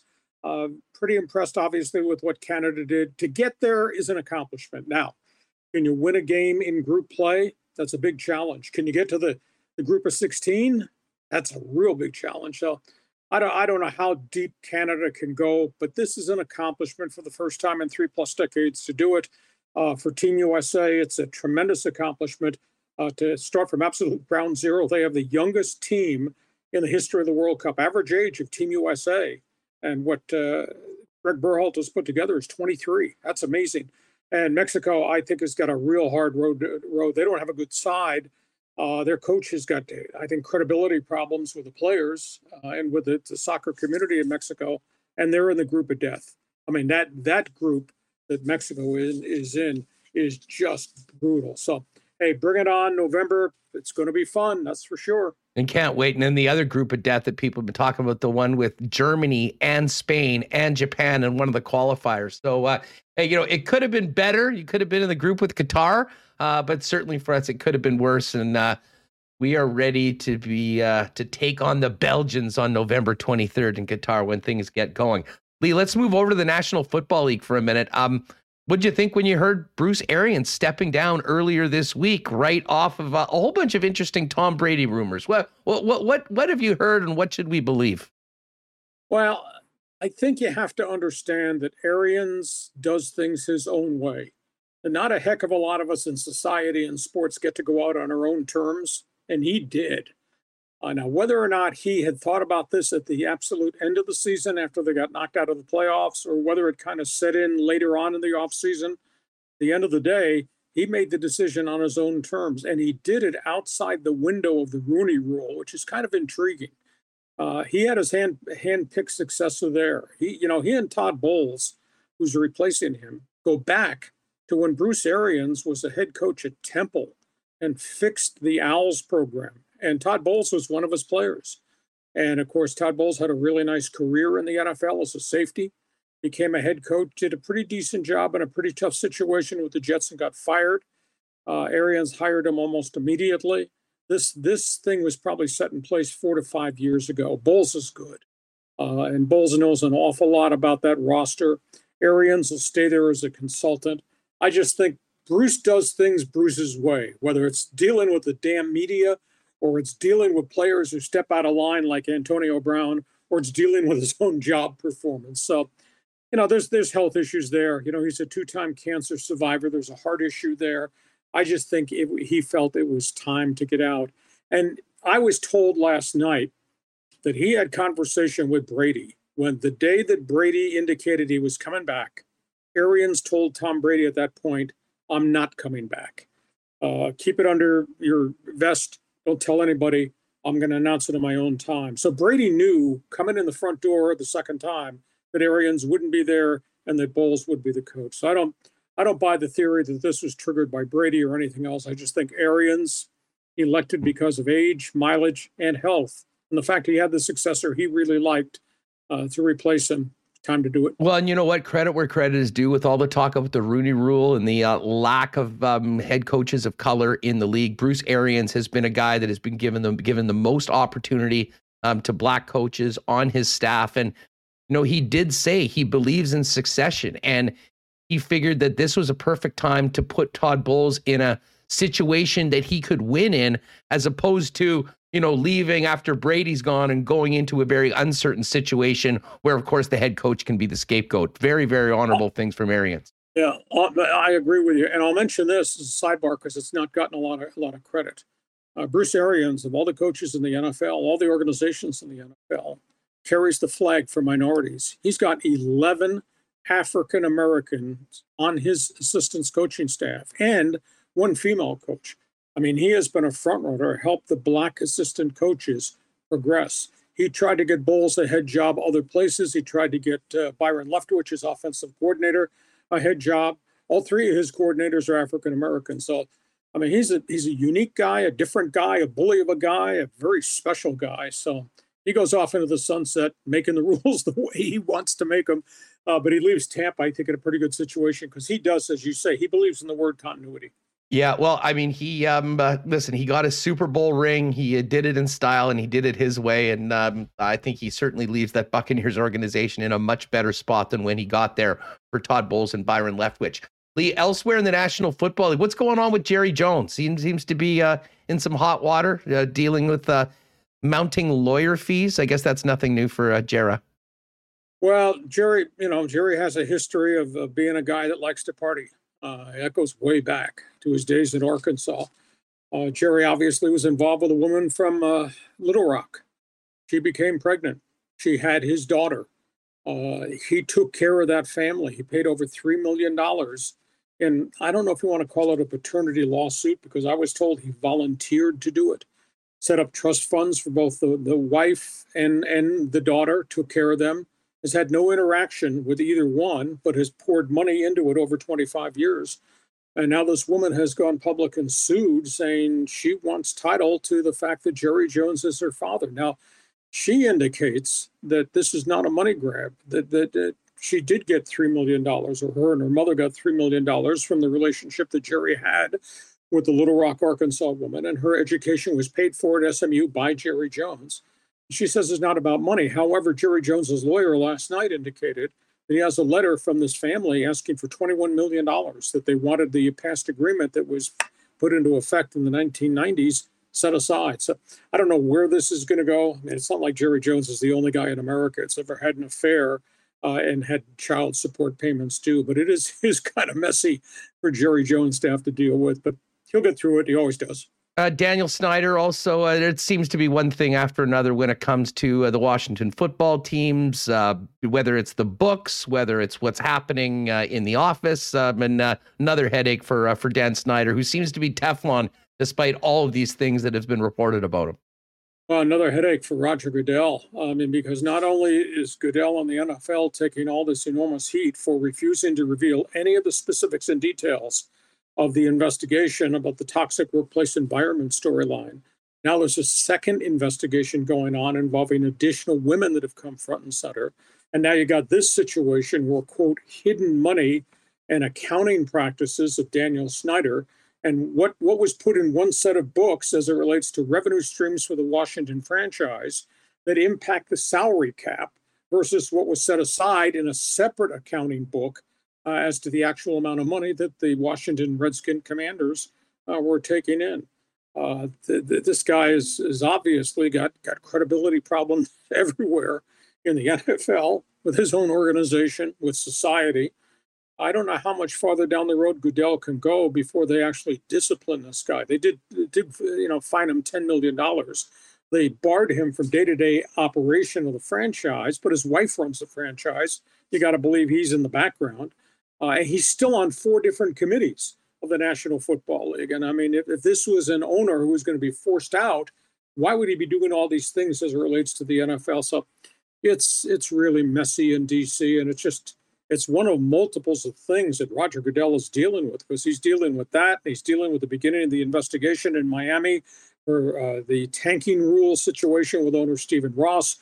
He's still got to make a decision somehow once they get through the investigation with Deshaun Watson, what they're going to do to the Cleveland Browns quarterback. So a lot of stuff going on in the National Football League, and it's all off the field. Hey, well, uh, there was a really interesting signing, and uh, the champs keep on adding veteran players. I mean, they don't do picks anymore in L A, uh, but man, they're a good landing spot for established veterans. And Seahawks legend Bobby Wagner staying in the division and going to the champs, five years, fifty million bucks. I don't want to say the people in Seattle are cratering emotionally, but it's bad up there, because they are facing a massive total ground zero rebuild. Russell Wilson to Denver opens up a lot of cap space. Now Bobby Wagner gets released. That opens up more cap space. Wagner winds up in the division, which does not go down very well. It's interesting to me, Bobby finally agreed to sign with the Rams last night, but it was a much lesser dollar figure than a lot of people thought he was going to get. And I think it's an instance of him coming in the front door wanting to get a ring. Uh, and he's got a good chance of getting it, even though he won't be making the same amount of money. He won't be making sixteen million dollars. He's going to make making ten million dollars a year.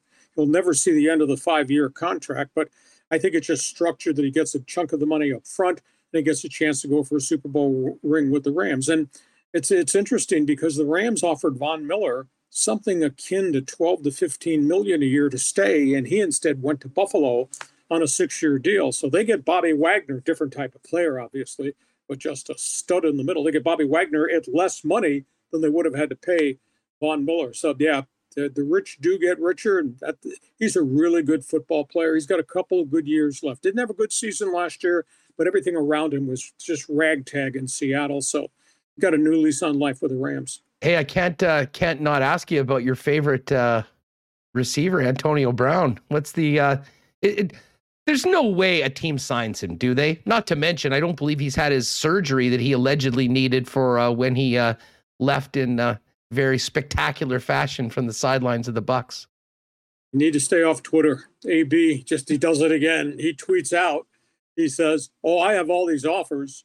Well, I'm going to sign when a team makes a commitment to me. And, oh, by the way, I haven't had the surgery, gone through the rehab yet. I mean, it, that's like putting the cart before the horse. Nothing, nothing matches up there whatsoever.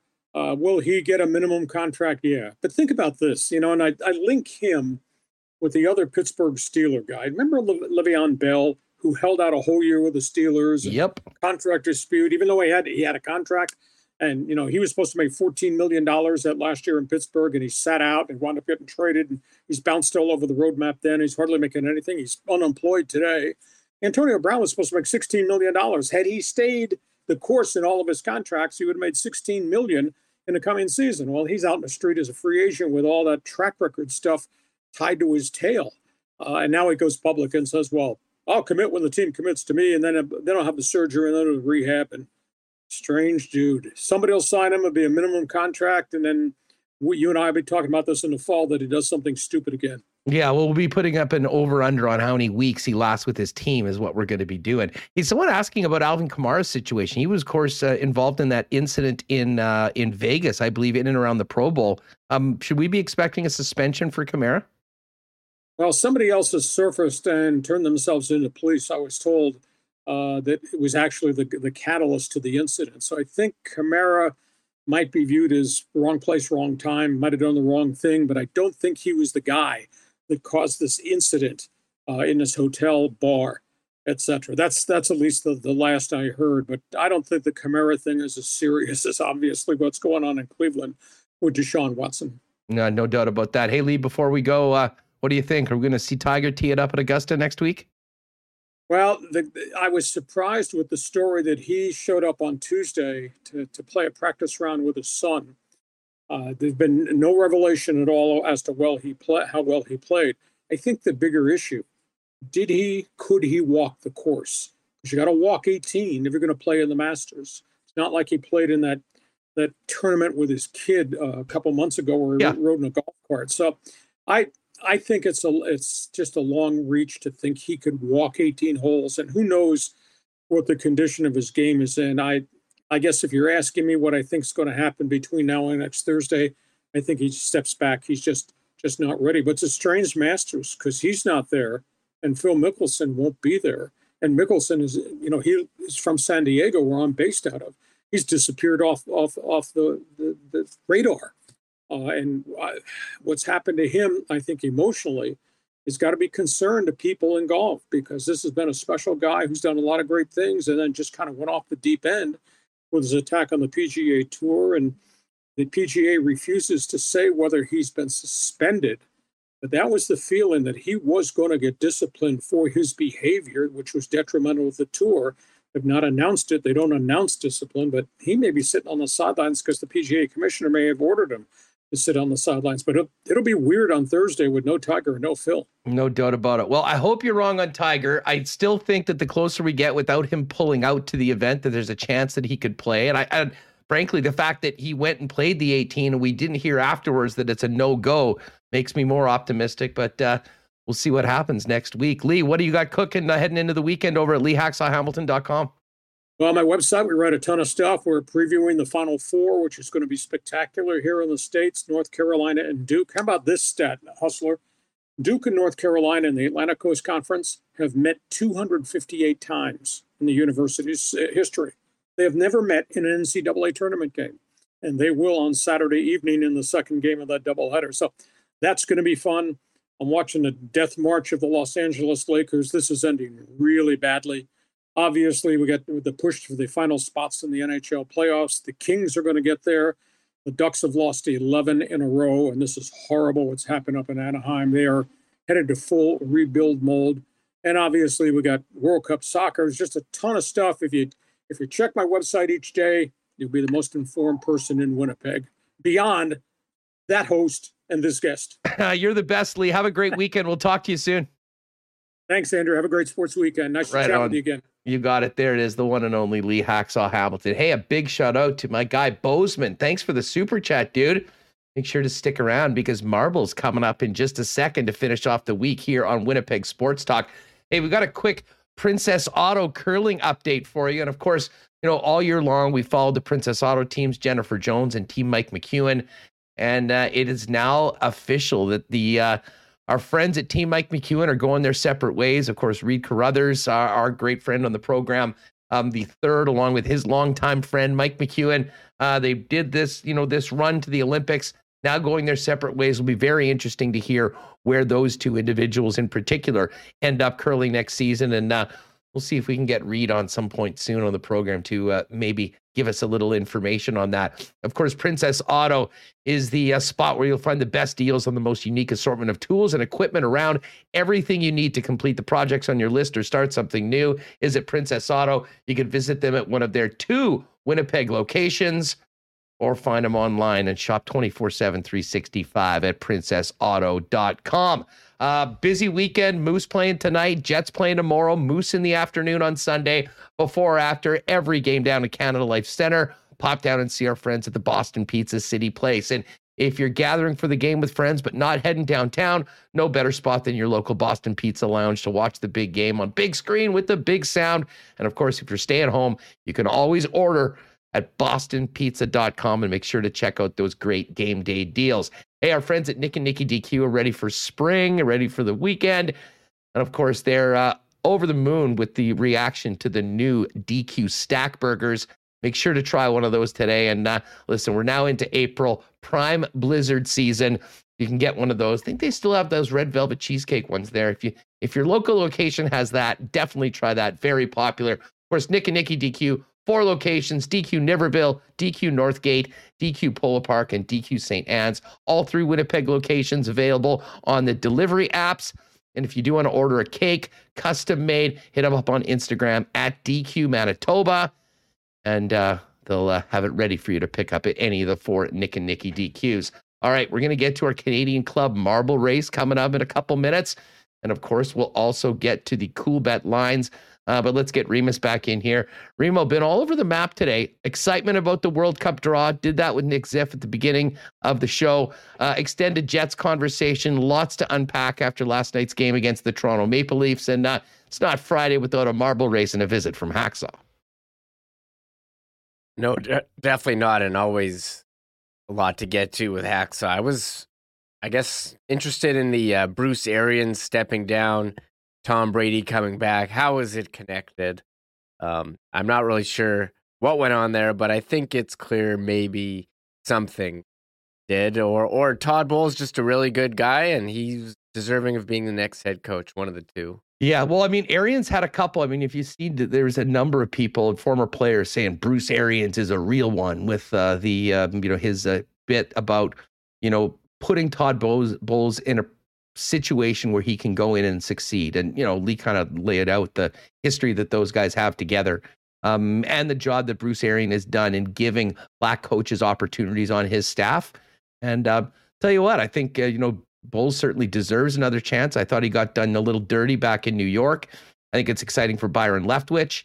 And um, certainly Tom Brady was there in the front row. He seems to be on side with the uh, with the decision one way or the other. And let's just say I think Tom Brady's going to have quite a bit of stroke with that coaching staff. And obviously, I think he did as well with Bruce. I saw some comments uh, about Tom Brady in the front row saying, oh, a murderer always returns to the scene of the crime. Uh, I don't know, Tom.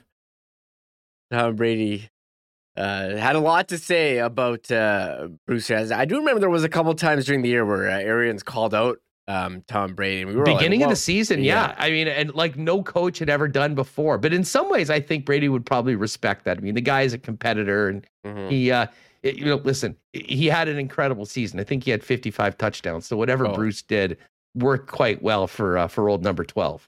Yeah, I mean, Brady was maybe the best quarterback in the league, or at least best fantasy quarterback. He was uh, out of control, and the injuries and Antonio Brown leaving. I mean, they you they were missing some of their key weapons there in the playoffs, like Godwin and and not having Brown. I really really hurt them.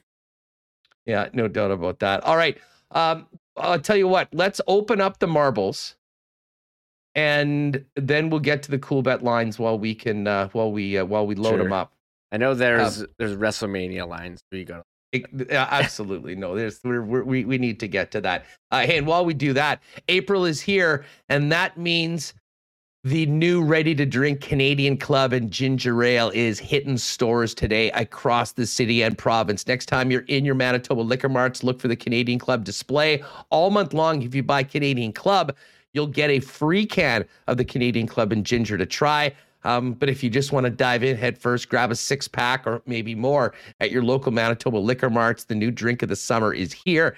It's Canada Canadian Club and Ginger Ale, ready to drink at your local Manitoba liquor marts. And of course, C C, great sponsor of the Marble Race. We will have a Winnipeg Sports Talk hoodie that we uh, co-branded with our friends at C C for the winner. And uh, we will do a D Q cake as well for the final marble to cross the, uh, cross the line. So we've got marbles open right now. Hey, Remo, make sure you get one in there for our buddy Bozeman that just made the super chat. I'm not sure if he's still around here, but uh, would definitely like to get him in. Uh, but let's get to the cool bet lines quickly. In the serious stuff to bet on, we do have some action in the National Hockey League tonight. There's seven games. Dusty and I did do picks today at the Lock Shop. If you missed today's Lock Shop, wherever you're getting your podcast, put in Lock Shop, give us a sub. Um, and you can also check Twitter for the video version of today's. I do like Buffalo tonight. I'm taking Buffalo as the home dog. Remo, it's Rick Jenneret night in Buffalo. They're yes. taking on the Sabre. They're taking on the Nashville Predators. The rink's been empty all year long. It's going to be sold out. It's going to be rocking. Jenneret's getting his uh, initials or whatever put up in the building. There's no way the Buffalo Sabres can lose this game. I'm on Buffalo plus one fifty-six. Other games tonight, Rangers minus one eighty-nine against the Islanders. Lightning, massive favorites, minus three seventy against the Blackhawks. I'm taking Tampa on the puck line. That's in our partner parlay, also available over at CoolBet, boosted to five fifty-five. Uh, Red Wings over the Senators. Chris Abbott brought in the Wings today to win. They haven't done that very often, uh, but that's on the partner parlay as well. I like the Blues actually to beat Edmonton. Blues plus one thirty-two on the road. Vegas one, minus one sixty-seven favorites in Seattle against the Kraken. And the Anaheim Ducks minus one eighteen on the road against the Coyotes. Ducks lost again to the Stars last night. No help for the Winnipeg Jets on the out-of-town scoreboard. Now, while we would normally spend most of the time talking about hockey, and we can't wait to get to World Cup odds when they're out, it's WrestleMania week, Remus, and every year we get into the W W E odds, and uh, everything's up for WrestleMania right now. Uh, you got to get down to the uh, the very bottom of the sports. It's under World Wrestling. Oh, there you got it right there. So uh, right off the bat, my guy Pat McAfee going up against Austin Theory, and this is interesting. McAfee minus one seventy-two to win is the favorite. You would think that maybe with the push that Austin Theory's getting being in this match, they might use this to sort of build him up. Might be value on Austin Theory, but uh, certainly the name of Pat McAfee is going to get a lot of action going his way. I feel like the booking um, in terms of building up young stars in W W E hasn't really worked, so it wouldn't shock me if, yeah, it would be good to build him up. But uh, Pat McAfee, he's not, I think he's gonna, gonna win, and I'm surprised by the number of celebrity matches in this year's um, WrestleMania, and we'll get to a couple more of those as we keep going. We will. Drew McIntyre is a huge favorite over Baron Cor- uh, Corbin. Seth Rollins is fighting against what we hey. believe to be Cody Rhodes' return to the W W E. This has not mm-hmm. been announced. Rollins will fight. Everyone that follows the industry kind of knows that Cody's been coming, but um, he hasn't been. And thus, he's a heavy, heavy favorite, minus six sixty-seven against uh, the Monday Night Messiah. Yeah, because I was looking at this, and I knew that I was like, I've heard rumors that Cody Rhodes is coming, but they haven't officially announced Seth Rollins' opponent. That's the whole thing. Exactly, exactly. Yeah. But you can bet on that. Cody Rhodes, minus six sixty-seven. Ronda Rousey's a minus one thousand favorite against Charlotte Flair.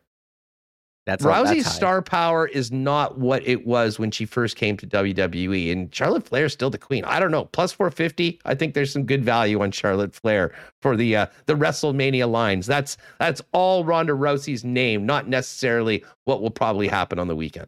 Yeah, like Charlotte Flair's a better, like too good of a wrestler to be in a match with with Ronda Rousey. She needs to be with someone who can actually uh, throw down in the squared circle. So I, I don't mind betting on Charlotte Flair. As you said, she's the queen. No, New Day, Sheamus and Ridge Hollins. New Day's a big favorite. Okay, here's an interesting one. Rey and Dominic Mysterio taking on The Miz and Logan Paul. Your guy, Logan Paul, Remo. Uh, Miz and Logan Paul plus one oh six. Rey, Mysterio, and uh, and Dom minus one forty-seven. I think I might be going with the underdogs here. I, I'm surprised that Logan Paul would come in. Everyone knows that the Paul Pauls only take fights that they that they know they can win. That are so, fixed. Yeah, that are that are fixed. I think this is a match where maybe Rey and Dom Mysterio come out looking better, but don't actually get the win. Well, your when I said your guy, I was joking with Logan Paul, but your guy definitely is Johnny Knoxville, and he's a big yeah. favorite, minus three seventy to beat Canadian Sami Zayn. There's no way he's going to take a couple bumps. I'd be shocked if he if he wins. And J- Jackass did just come out on digital, Jackass four, by the way, so some great cross promotion here that they're doing. Um, I don't know. Well, he I, that'd be so embarrassing for Sami Zayn. I'm curious what he'll look like in the ring. I'm assuming not very good. Sami Zayn is hilarious. He'll be able to carry Johnny for a little bit. I'm sure there'll be some fun stumps, uh, stunts. Becky Lynch uh, is an underdog against Bianca Belair. And uh, here's an interesting one. Bobby Lashley's back. Uh, he's going up against the giant Omos. Omos minus one eighty-nine, Bobby Lashley plus one thirty-five. That's a tight one. And then maybe the closest odds in any match on the WrestleMania card is that final one, A J Styles and Edge. A J's minus one thirty-three, Edge minus one oh five after the heel turn. I'm not up to date with that um, heel turn, but I think I would probably lean Edge. That seems like it would be the best match of the whole of the whole card. Oh. Is yeah, that the done. Sunday night main event? Because it's two mm-hmm. nights now. Uh, the, the Sunday night main event is going to be Brock Lesnar and Roman Reigns. And Roman Reigns is minus four fifty-five. Yeah. Brock Lesnar's plus two eighty-four. That Lesnar match... always seems to win these big matches. And Reigns has been the champ forever right now. So I don't know. I might be going. I, I'll be cheering for Brock. So I'll probably jump on him. He is, um, he's basically uh, from Manitoba, right? Yeah. And Waiters is asking if Stone Cold's actually wrestling. Well, it's not a match. He's going to be the guest of Kevin Owens on the K O show. And there's been a lot. I've basically been hyping it up like a match. So there will be stunners. There will be beers. There will be hell yeahs. So uh, make sure you tune in to check that. Anyways, if you want to have some fun with WrestleMania, odds are up at CoolBet. You just got to go down all the way to the bottom of sports to World Wrestling Entertainment and take advantage of one of the two weekends all year where you can actually bet on staged sports entertainment. And if you haven't bet at CoolBet before, use the promo code W S T for a one hundred percent deposit up to two hundred bucks on your first deposit over at CoolBet. And we'll be betting hockey mostly. And uh, as I said, I cannot wait to see what uh, Canada's odds for the World Cup are now that we have their draw. Yeah, I've seen some high numbers um, on other, you know, floated on Twitter, but not on, on CoolBet. Do you want to respond to any of the multiple comments we're getting in the chat who think that it's ridiculous that we're talking about uh, gambling on sports entertainment? And our response is, yeah, we we know. And they do have... Fully aware. And we fully aware, and they do have limits for that reason on these events. It's for yeah, fun. I'm not going to be... As good of a weekend as I had last week, I will not be emptying the chamber on sports entertainment bets, but there will be a few sprinkles on some of the entertainment going on. So for those that celebrate WrestleMania, enjoy the weekend, and uh, if you want to get on it, it's over at CoolBet. Yeah. All right, Remo, good time to uh, last call. Uh, we can... Uh, Get the marbles in, loaded up and ready to go on this Friday afternoon.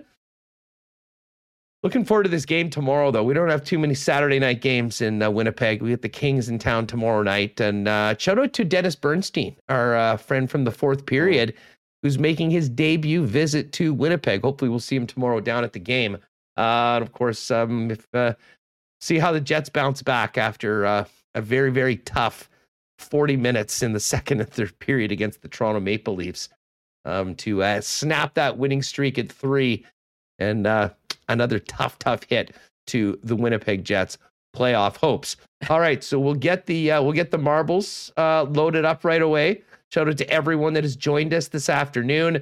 If you are new, Folks, yeah, to win, you got to be subscribed. So make sure you hit that red subscribe button on YouTube. And while you're at it, do us a favor and give us the, uh, just hit that thumbs up. Also helps us spread the channel. Always appreciated for those of you that uh, that help do that. And again, shout out to everybody that's listening on the podcast. Uh, if you are able to, Friday afternoons, always fun in Winnipeg Sports Talk. End of the program. We do the marble race. We give away some great prizes to all of our loyal viewers here on the YouTube side of things. So uh, if you're listening to this audio-wise afterwards, try and join us. Set a set a weekly reminder around two forty. Jump in on W S T so you don't miss the marble race. Uh, where are we going today, Reem? I got to put all these in. So you want me to put in... Any, what other bonus marbles am I putting in? Okay, put in Bozeman for his uh, super chat. I'm yeah, not sure if Bo- he was going to be able to stick around. Uh, let's right. put in Hacksaw. Let's put in Kenny Wiebe. Let's put in Ziff. Yeah. Uh, and let's put in Alphonso Davies. Okay. And and you know what? We'll put in John Herdman as well. It's a big, John big Herdman. Week for Canadian soccer. So Alphonso Davies and John Herdman also participating in today's marble race. Uh, other than that, I think we should be good. Okay. I'm going to save this and we will get Get ready for one hundred fifty-nine marbles when it's all said and done. Nicely done. Oh, should we put in Cupcake Fart Guy? That was last week. Okay, yeah. Sorry, Dave the Fantasy. He's uh, he he had his marble last week. He's out. I don't think I put him in, but that was last week. Schickster, Sorry. I just said come by in and around two forty. We don't have a set time. It's at the end of the show. You want to what? You want to be in the marbles? You got to be there. But usually around two forty, even if you're a podcast listener. Oh. Usually a pretty good time to join us. Todd, for, it's too late. Todd Fortani said we should put in Chris Rock. Oh, oh God! I still can't get enough of the aftermath of the, the Will Smith Chris Rock incident. That I was listening to a bunch of podcasts on it, like uh, Bill Simmons did, like the Sunday Night with Jimmy Kimmel, and I listened to Bill Simmons talk again to like Larry Wilmore about it. I listened to Jimmy Kimmel's like monologue, which was pretty well done. Um, now it's like, you know, you have hockey fights now, and instead of, you know, playing whatever music, they play Fresh Prince of Bel-Air. I meant song. to say that they did that at the Moose game on Tuesday. Oh yeah, they, I've, there was I've, a big scuffle, and they played a uh, "Welcome to Miami," uh, and uh, it was lost. it, it was that's, it was I better. think lost lost upon most of the kids in this crowd that were just dancing and going crazy for it, but. Uh, It was not lost upon me. So whoever was whoever was playing that, well done to the uh, music guys at the uh, at the Moose they're, game on, on Tuesday night. That's such a good song. He has some really good songs, but yeah, they're going to be known as like fighting songs, you know, rather than uh, you know. Good yeah, well, listen, songs. Sunday was his biggest hit in about fifteen years. I think we can yeah, safely hell. say when it comes to Will. I like but that album. His album, yeah, I got I got what you're saying. His album, Big Willie Style, is pretty good. Yeah, ask me. But here, I'm trying to pick a track here. I'm not I'm not sure which one. Someone said don't pick the one that we did last time where um, two guys were basically in the lead. That was just, that was time. just weird. Like that can happen. You know, you run these simulations, physics-based games. I mean, sometimes weird yeah. things happen. Um, that being said, it's your call on what okay. track we're going to be. Uh, Shout um, out to everyone that has joined us today on Winnipeg Sports Talk. Well, Remus sets this up again. If you're new, we do have a Winnipeg Sports Talk hoodie for whoever crosses the finish line first is the winner. And then the final marble to successfully get across the finish line into the bin without going over the top rope. We'll have a uh, D Q cake for you as well. So a um, couple nice prizes. But again, it's more the glory of the uh, of the marble race and the victory that people are here for. All right, Reem. Well, I think they also want that hoodie. That means you like you only get the Canadian Club limited edition hoodie if you've won. It's true. If you've won, you can't get that if um you can't get can't that. get it at the store. You can't get yeah. it anywhere else. It I is mean, basically a champion. It's it's the Masters equivalent of the green jacket. You get a blue Winnipeg Sports Talk hoodie if you're able to win the marble race. I mean, you can buy the hoodie in our store, but it's not going to have the Canadian Club, the Canadian Club logo on the arm. You have to win the race. That little bomber. That That's how you know someone is a marble specialist on W S T. Yeah. Yeah, it's the secret code. Well, we're ready with the theme song here. So. Let's do it. Tristan, hit the music.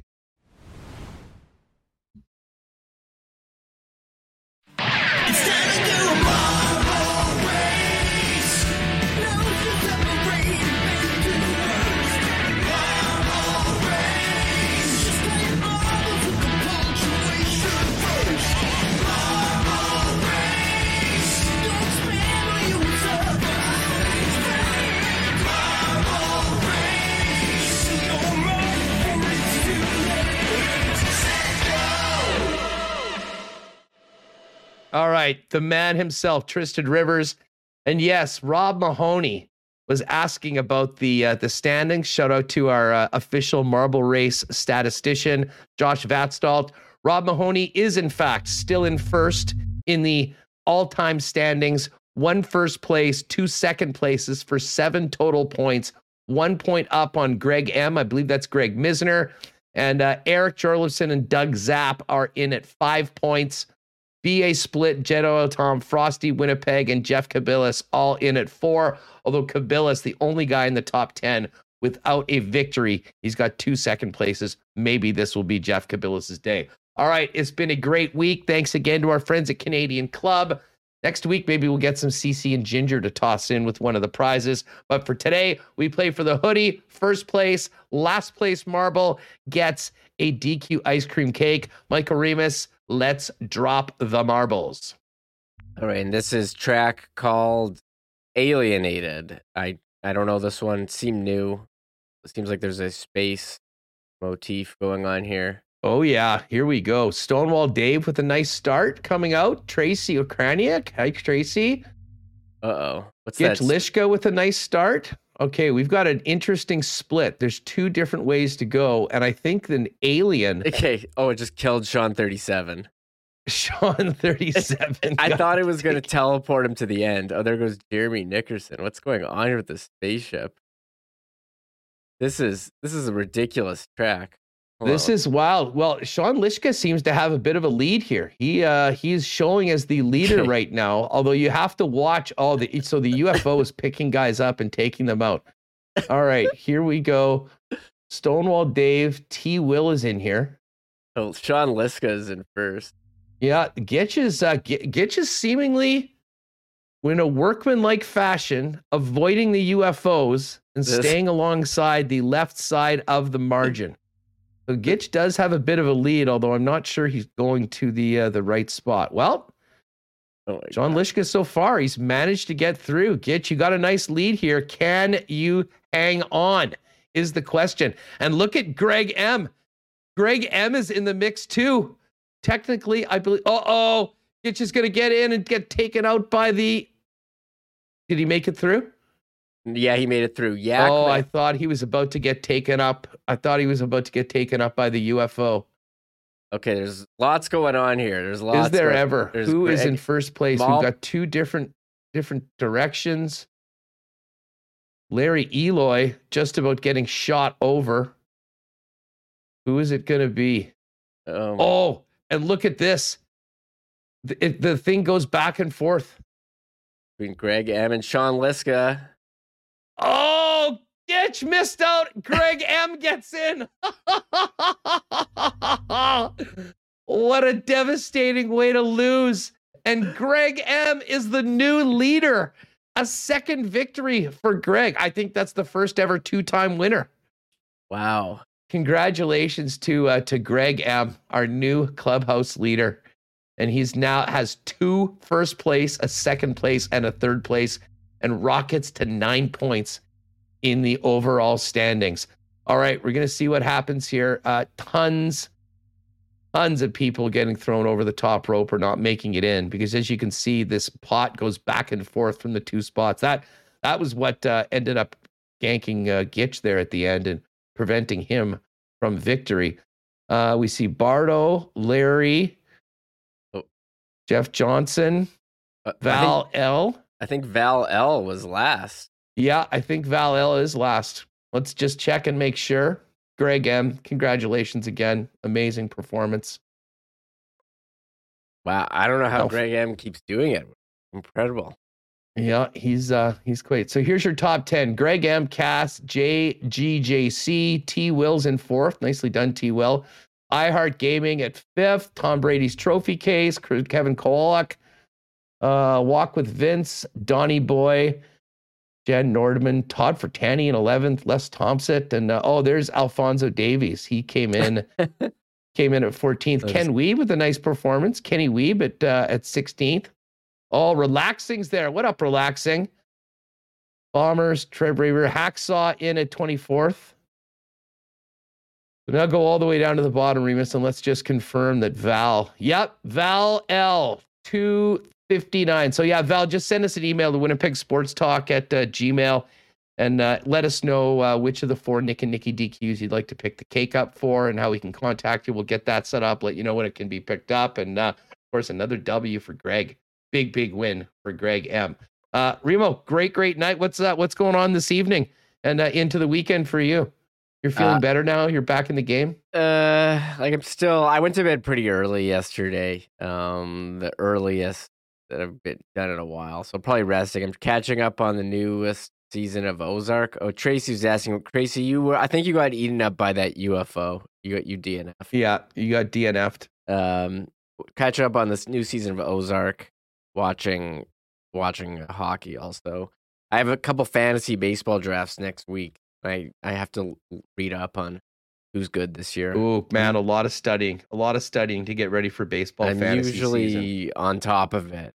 This year, I don't know anything. I did just get an alert that Jacob deGrom is going to miss a significant amount of time to start the season. So no, already bad news for the Mets. So I'm glad, I'm glad that I saw that before my draft. At least they've got Max Scherzer, right? Who just went there so yeah. he could pitch with deGrom. Mm, aye, aye, aye. Anyways, folks, that is going to do it for us today. You got to get the pods up and uh, get on to the weekend. Maybe we'll see you tomorrow. I'll be upstairs in the three hundreds. Pop by and say hi. If you see me at intermission, uh, once again, big welcome on board to our friends at Wallace and Wallace, Winnipeg's fencing and overhead door specialist. Great to have you on board. And of course, great to have Breezy Ben back for another year. Cannot wait to get out to Breezy this season, uh, along with the rest of our wonderful family of sponsors, F Apparel, Vita Health, Culligan Water, Manitoba Battery, Royal Sports, Not Autocorp, Little Brown Jug, Princess Auto, Boston Pizza, Nick and Nikki D Q Group, Canadian Club Whiskey, don't forget, C C and Ginger in stores now, and our friends over at Cool Bet Canada. Folks, that is going to do it for us. Have a great weekend. We'll be back on Monday to break it all down for you, kicking off another week of Winnipeg Sports Talk. Thanks for being with us and have a great weekend. Oh, my God. Oh! Shut it down. Oh, no! Let's go home. Thanks for tuning in to Winnipeg Sports Talk Daily. Make sure to subscribe on YouTube and your favorite podcast feed at winnipeg sports talk dot com.